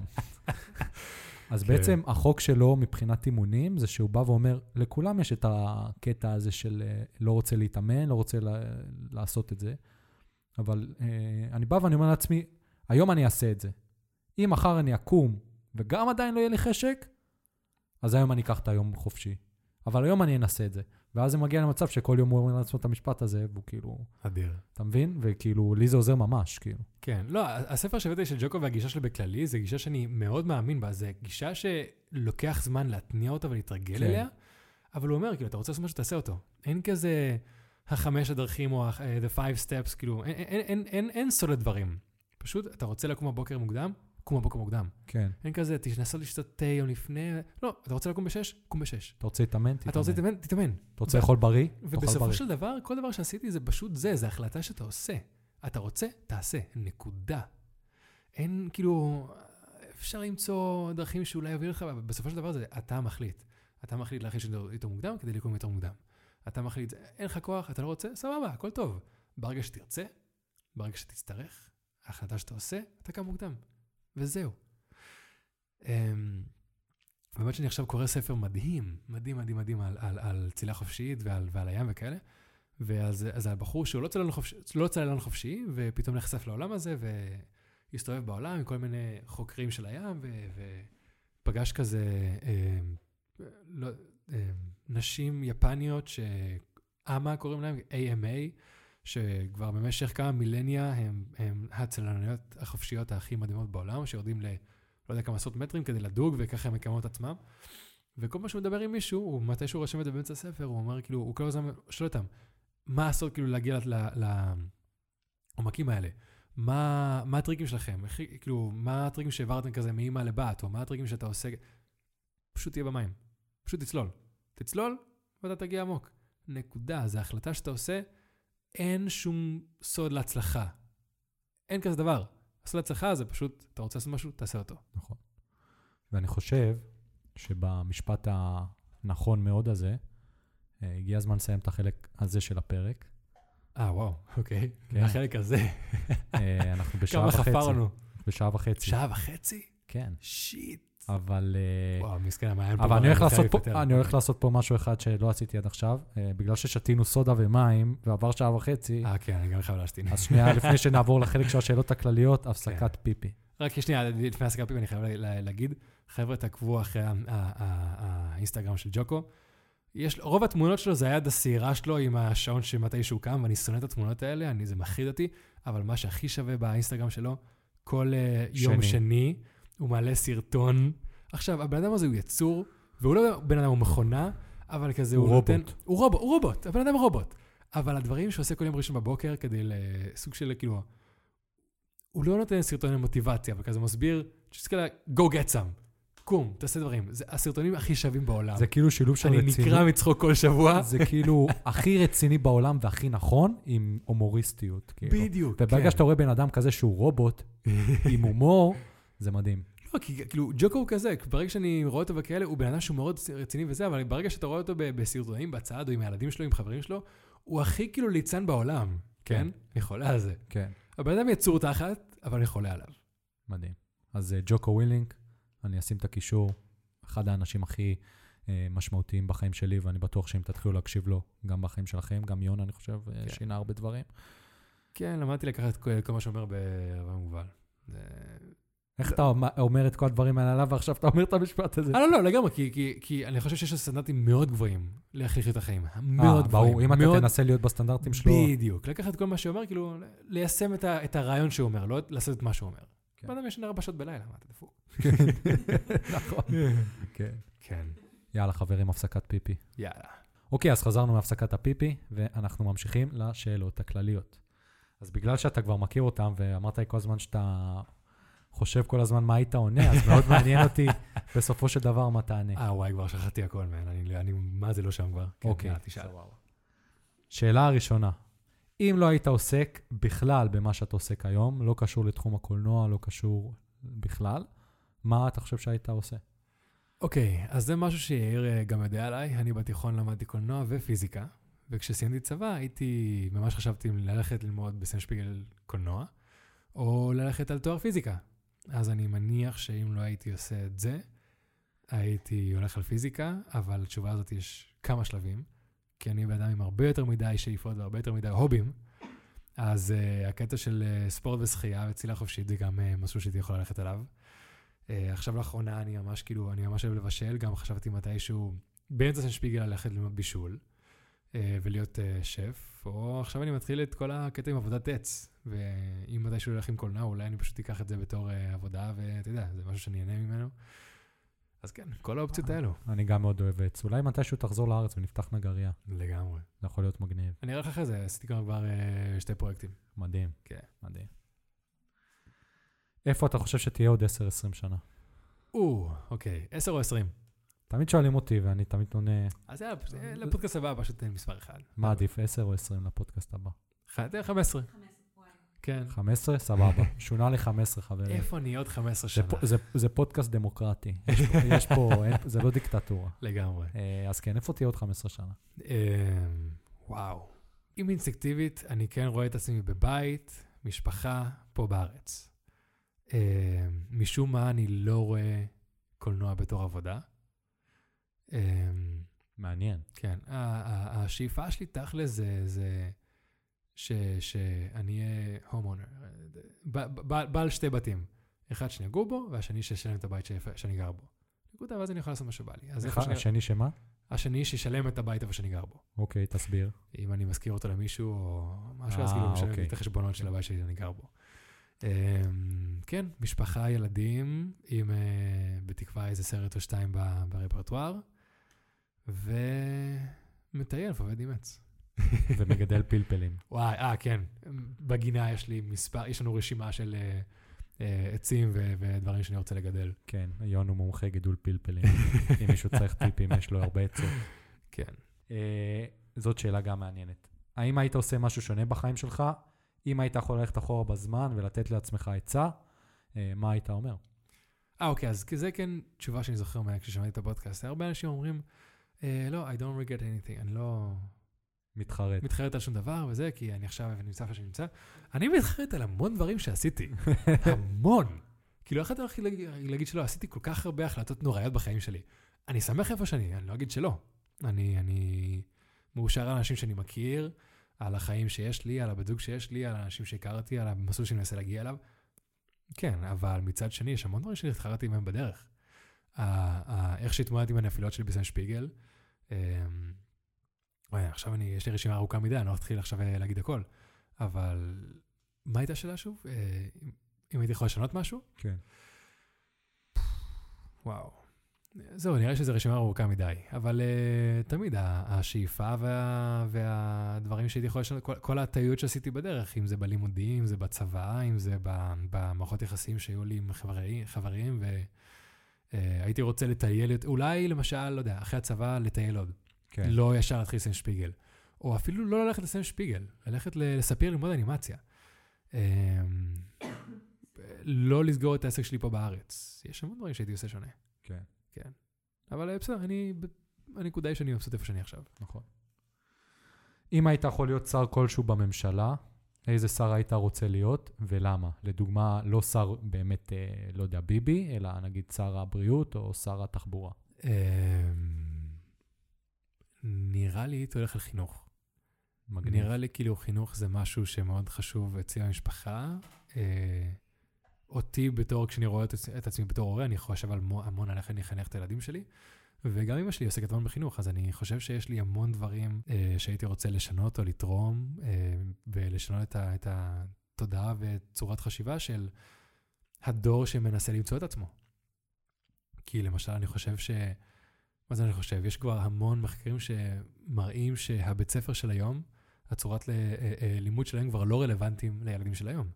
ה- ה- ה- העובדה של לשבת בכיתה ולהקשיב למורה ולכתוב במחברת, זה אחד הדברים שלא השתנו בעולם מאז כאילו המאה, לא יודע מה, והטכנולוגיה של היום השתנתה, והמהירות חשיבה וספיגות, אה, מידע של ילדים היא פי חמש, שש, שבע אנשים שאומרים שילדים לא צריכים, לא צריכים להתרכז בדבר אחד, שתיים. זה בולשיט. ילדים היום פשוט משועממים מדברים שקצב נמוך, כי אח שלי הקטן יכול להתרכז בשבע דברים בו זמנית ולספוג את הכל וללמוד מהכל. כי הכל מעניין אותו. כי הכל מעניין אותו. אח שלי כאילו בכאילו כלום, כי הוא שיחק אססיס קריד, הוא יכל להגיד לי כל מיני תאריכים ושמות של המלך בספרד ומה קרה וזה, כי הכל כאילו שיחק משחק. ווואלה, דברים שאם עכשיו מורה הייתה משעממת אותו במשך סמסטר שלם, היה זוכר. אמ, אז שינוי של, של איך מערכת החינוך עובדת, ואיך לגדל את הילדים שעכשיו בדיוק מנסים אה, למצוא, אה, כאילו, מנסים להבין מה הם בכלל. לדעתי, כאילו, זה, זה השלב הכי חשוב בחיים, וזה משהו שדרוש שינוי. אז נראה לי שר חינוך. מדהים. אני חושב שאם היית שר חינוך, אה, הילדים בארץ היו הרבה יותר מגניבים ממה שהיום. יודע? כאילו, הרבה יותר... אולי זה מה שאני אעשה במקום קולנוע. שמע, אתה, אה, אה, מה שנקרא, כמו שג'וק אוהב להגיד, הדיכוטומיה. כן. כאילו, זה משפט בעברית, נכון? יש דיכוטומיה בעברית? דייקרמי? כן. אז אה, אתה כאילו, מצד אחד אתה לומד למה אתה קולנוע, מצד שני אתה רוצה ללמוד גם פיזיקה. כאילו. כן, זה הצדדים השונים לגמרי. כן. אז כן, זה יכול להיות מאוד מעניין. לך תדע, לך תדע.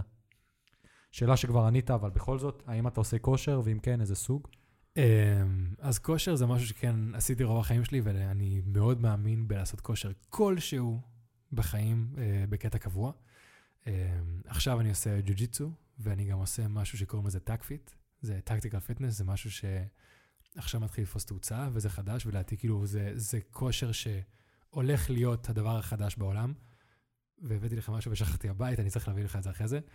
אמ, שזה כושר שלעומת כאילו קרוספיט ודברים כאלה, זה דווקא כושר שכן הופך אותך לחזק, אבל לא מנפח אותך.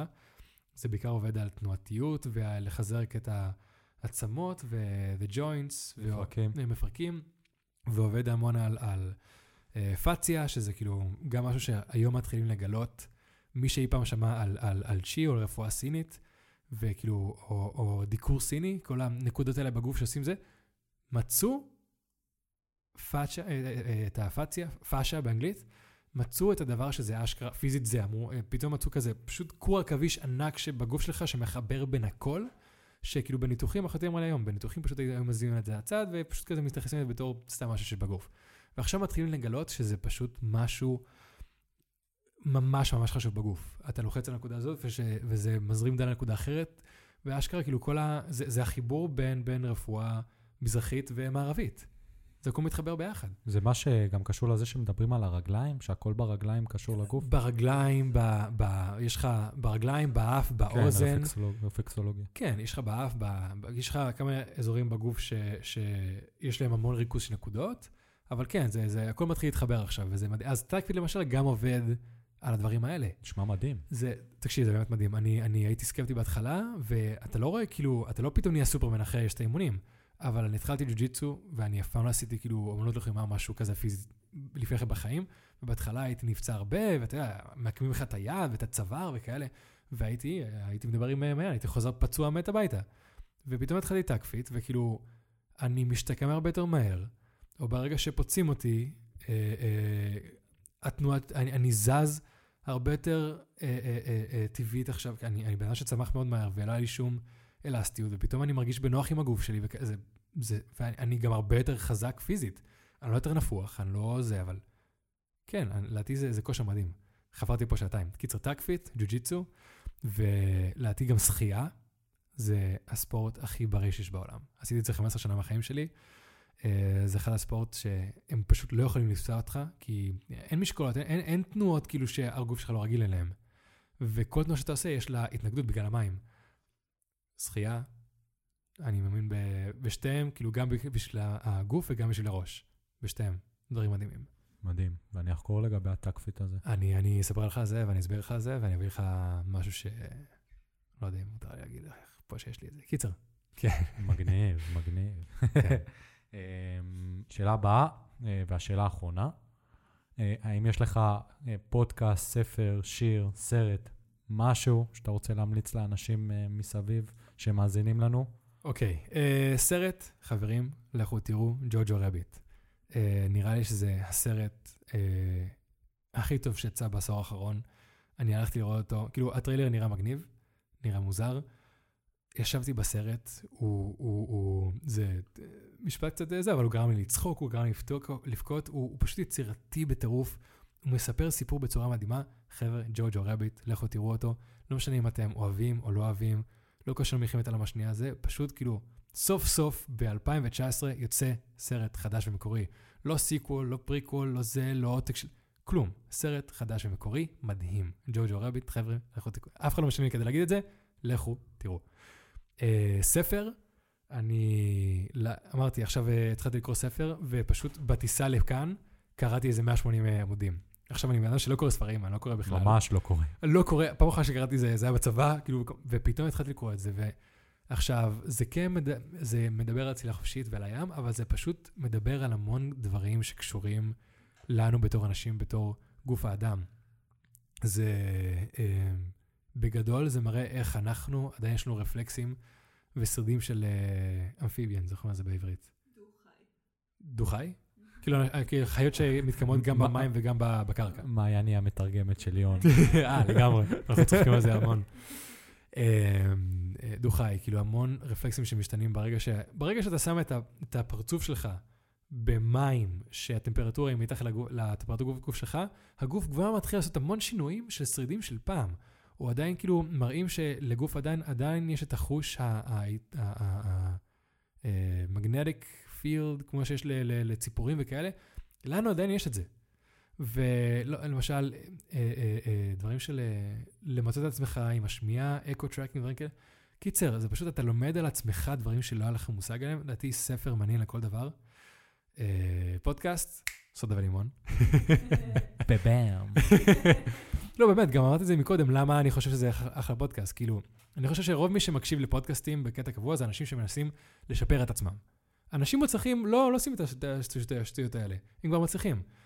ואני כן, חושב... הם, הם כאילו נותנים טיפים מפסקת האולימפוס כזה. בדיוק. הם שכחו ש- כבר הרבה דברים. סודה ולימון זה פודקאסט שאתה אז אתה אנשים, אתה מקשיב לאנש, לאנשים כמוך, אתה אשכרה יכול ללמוד מהם, כי אתה לא באמת יכול ללמוד מזוקרברג או כאלה, כאילו מכל הפניות האלה, כי זה אנשים פשוט שונים, אנשים שאומרים, אני רוצה להיות טרנטינו הבא, אני רוצה זה. תקשיב, הם פשוט כאילו יצורים, כן? זה ה-0.01 אחוז. יש מה ללמוד מהם, אבל אתה לא יכול לשאוף להיות כמוהם. ודווקא כי אז רוב ללמוד... הסיכויים שתתאכזב. בדיוק, אבל ללמוד מאנשים שכמונו באותו מצב, באותו מסלול, באותו שלב בחיים, נראה לי זה, שם אתה לומד הכי הרבה. אז חבר'ה, כאילו, הכי, כאילו, לא, בלי קשר שאתה חבר שלי. סודה ולימון, חבר'ה. תמשיכו להקשיב, אם, אם זה פרק הראשון. אם שרדתם עד לכאן, תתחילו להקשיב מהפרקים הראשונים, זה באמת שווה. נכון, ואני חייב לומר ש... ואני אומר את זה פה, ואמרתי את זה גם בפודקאסט הקודם, יש דברים שאני רוצה להגיד, ואני לא אומר אותם בפודקאסט, כי אם אני אגיד, אני יודע שזה יקרה, וכאילו, אני לא רוצה לקחת את האחריות. אם אתה חוזר לארץ, אנחנו מתחילים פודקאסט. יאללה, חייבים, אני בעד. כי זה יהיה אדיר. אני בעד. אין כמו הזרימה שלך ושלי. ואני אומר את זה בשיא. השחצנות. אבל נראה לי כאילו, אני ואתה אנשים מספיק שונים כדי להביא שתי זוויות לדברים. אנחנו כן. טובים ביחד. אנחנו טובים. אה, אה, אה, פתחנו, לא פתחנו חברה, אבל התחלנו מותג, בירדס. שהוא עד היום מותג שאנשים עושים לו לייק. לא- תקשיבי, ברצינות, כאילו, כל שבוע אני מקבלים נוטיפיקציה שמישהו שאנחנו לא מכירים עשה לייק לעמוד. כאילו, כן. מאיפה אתם מגיעים אליו?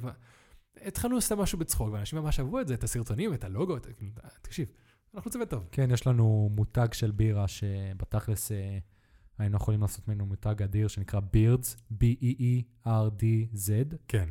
כמו זקן. חפשו בפייסבוק. כן, אז אה, יש סרטונים ממש ממש טובים, שזה מראים כן. לכם את אה, יד הזהב של יון. אה, אז כן, בסופו של דבר, אתה ואני עדיין הילדים שמשחקים בבובות. אה, לגמרי. ה- מאחורי המגרש ספורט של אנחנו ספר. אנחנו עדיין אותם ילדים. כן, וזה חשוב להישאר ילדים. מי. שלא נשאר ילד, הוא מאבד משהו. לגמרי. אני הרבה יותר מתחבר לילדים וכלבים, מה שמבוגרים. וזהו. יון. עשינו את זה. עשינו את זה לגמרי. פודקאסט מספר 12 מה מן? אה, של סודה ולימון. מרגש ברמות. אה, תודה רבה לך שבאת. תודה רבה לך שהבאת אותי לפה. שמח מאוד שאתה בארץ, שיקרה יותר. ונאכל חומוס סוזי מתישהו. כן, חייב, חובה. חייב. אה, מעיין, תודה שבאת. בואי, ושהיית הצוות המתרגם. מעיין ו- בא עם כולם, מי שצריך אה, שחקנית ל- למיוזיקלס או להצגות או לתרגילים. כן. אפשר למצוא אותה בפייסבוק, באינסטגרם. איפה? סתם. מה סתם, כן, דברו איתה. וזהו, תודה רבה לכל המאזינים שהאזנתם לפרק המאוד מאוד מיוחד הזה. אה, אני יודע שבהתחלה עוד דיברנו על זה שאנחנו הולכים לעשות אה, פרק אה, לעצמנו, אבל אני חושב שהיו פה הרבה מאוד פנינים שיכולים לעזור להרבה מאוד אנשים והרבה מאוד דברים מאוד מעניינים. אז אני מקווה שנהניתם. אם באמת נהניתם, אשמח שתעקבו בפייסבוק ותעקבו כאן, תעשו follow בשרת מוזיקה שאתם שומעים ממנו את הפודקאסט הזה. ואם אתם חושבים שזה מעניין, גם תספרו לחברים שלכם. ואם אתם בעצמכם אנשים מעניינים, מוזמנים לשלוח לי הודעה, ובואו להתארח בפודקאסט, בכיף. עד הפעם הבאה, אני הייתי אר פישביין. תודה רבה שהאזנתם, הייתי כאן עם יון לגרדה, תודה רבה לכולם. ומעיין, מעיין מה? בייבל? ביימל? מעיין בימל. מה שהיא אמרה. יאללה ביי חברים.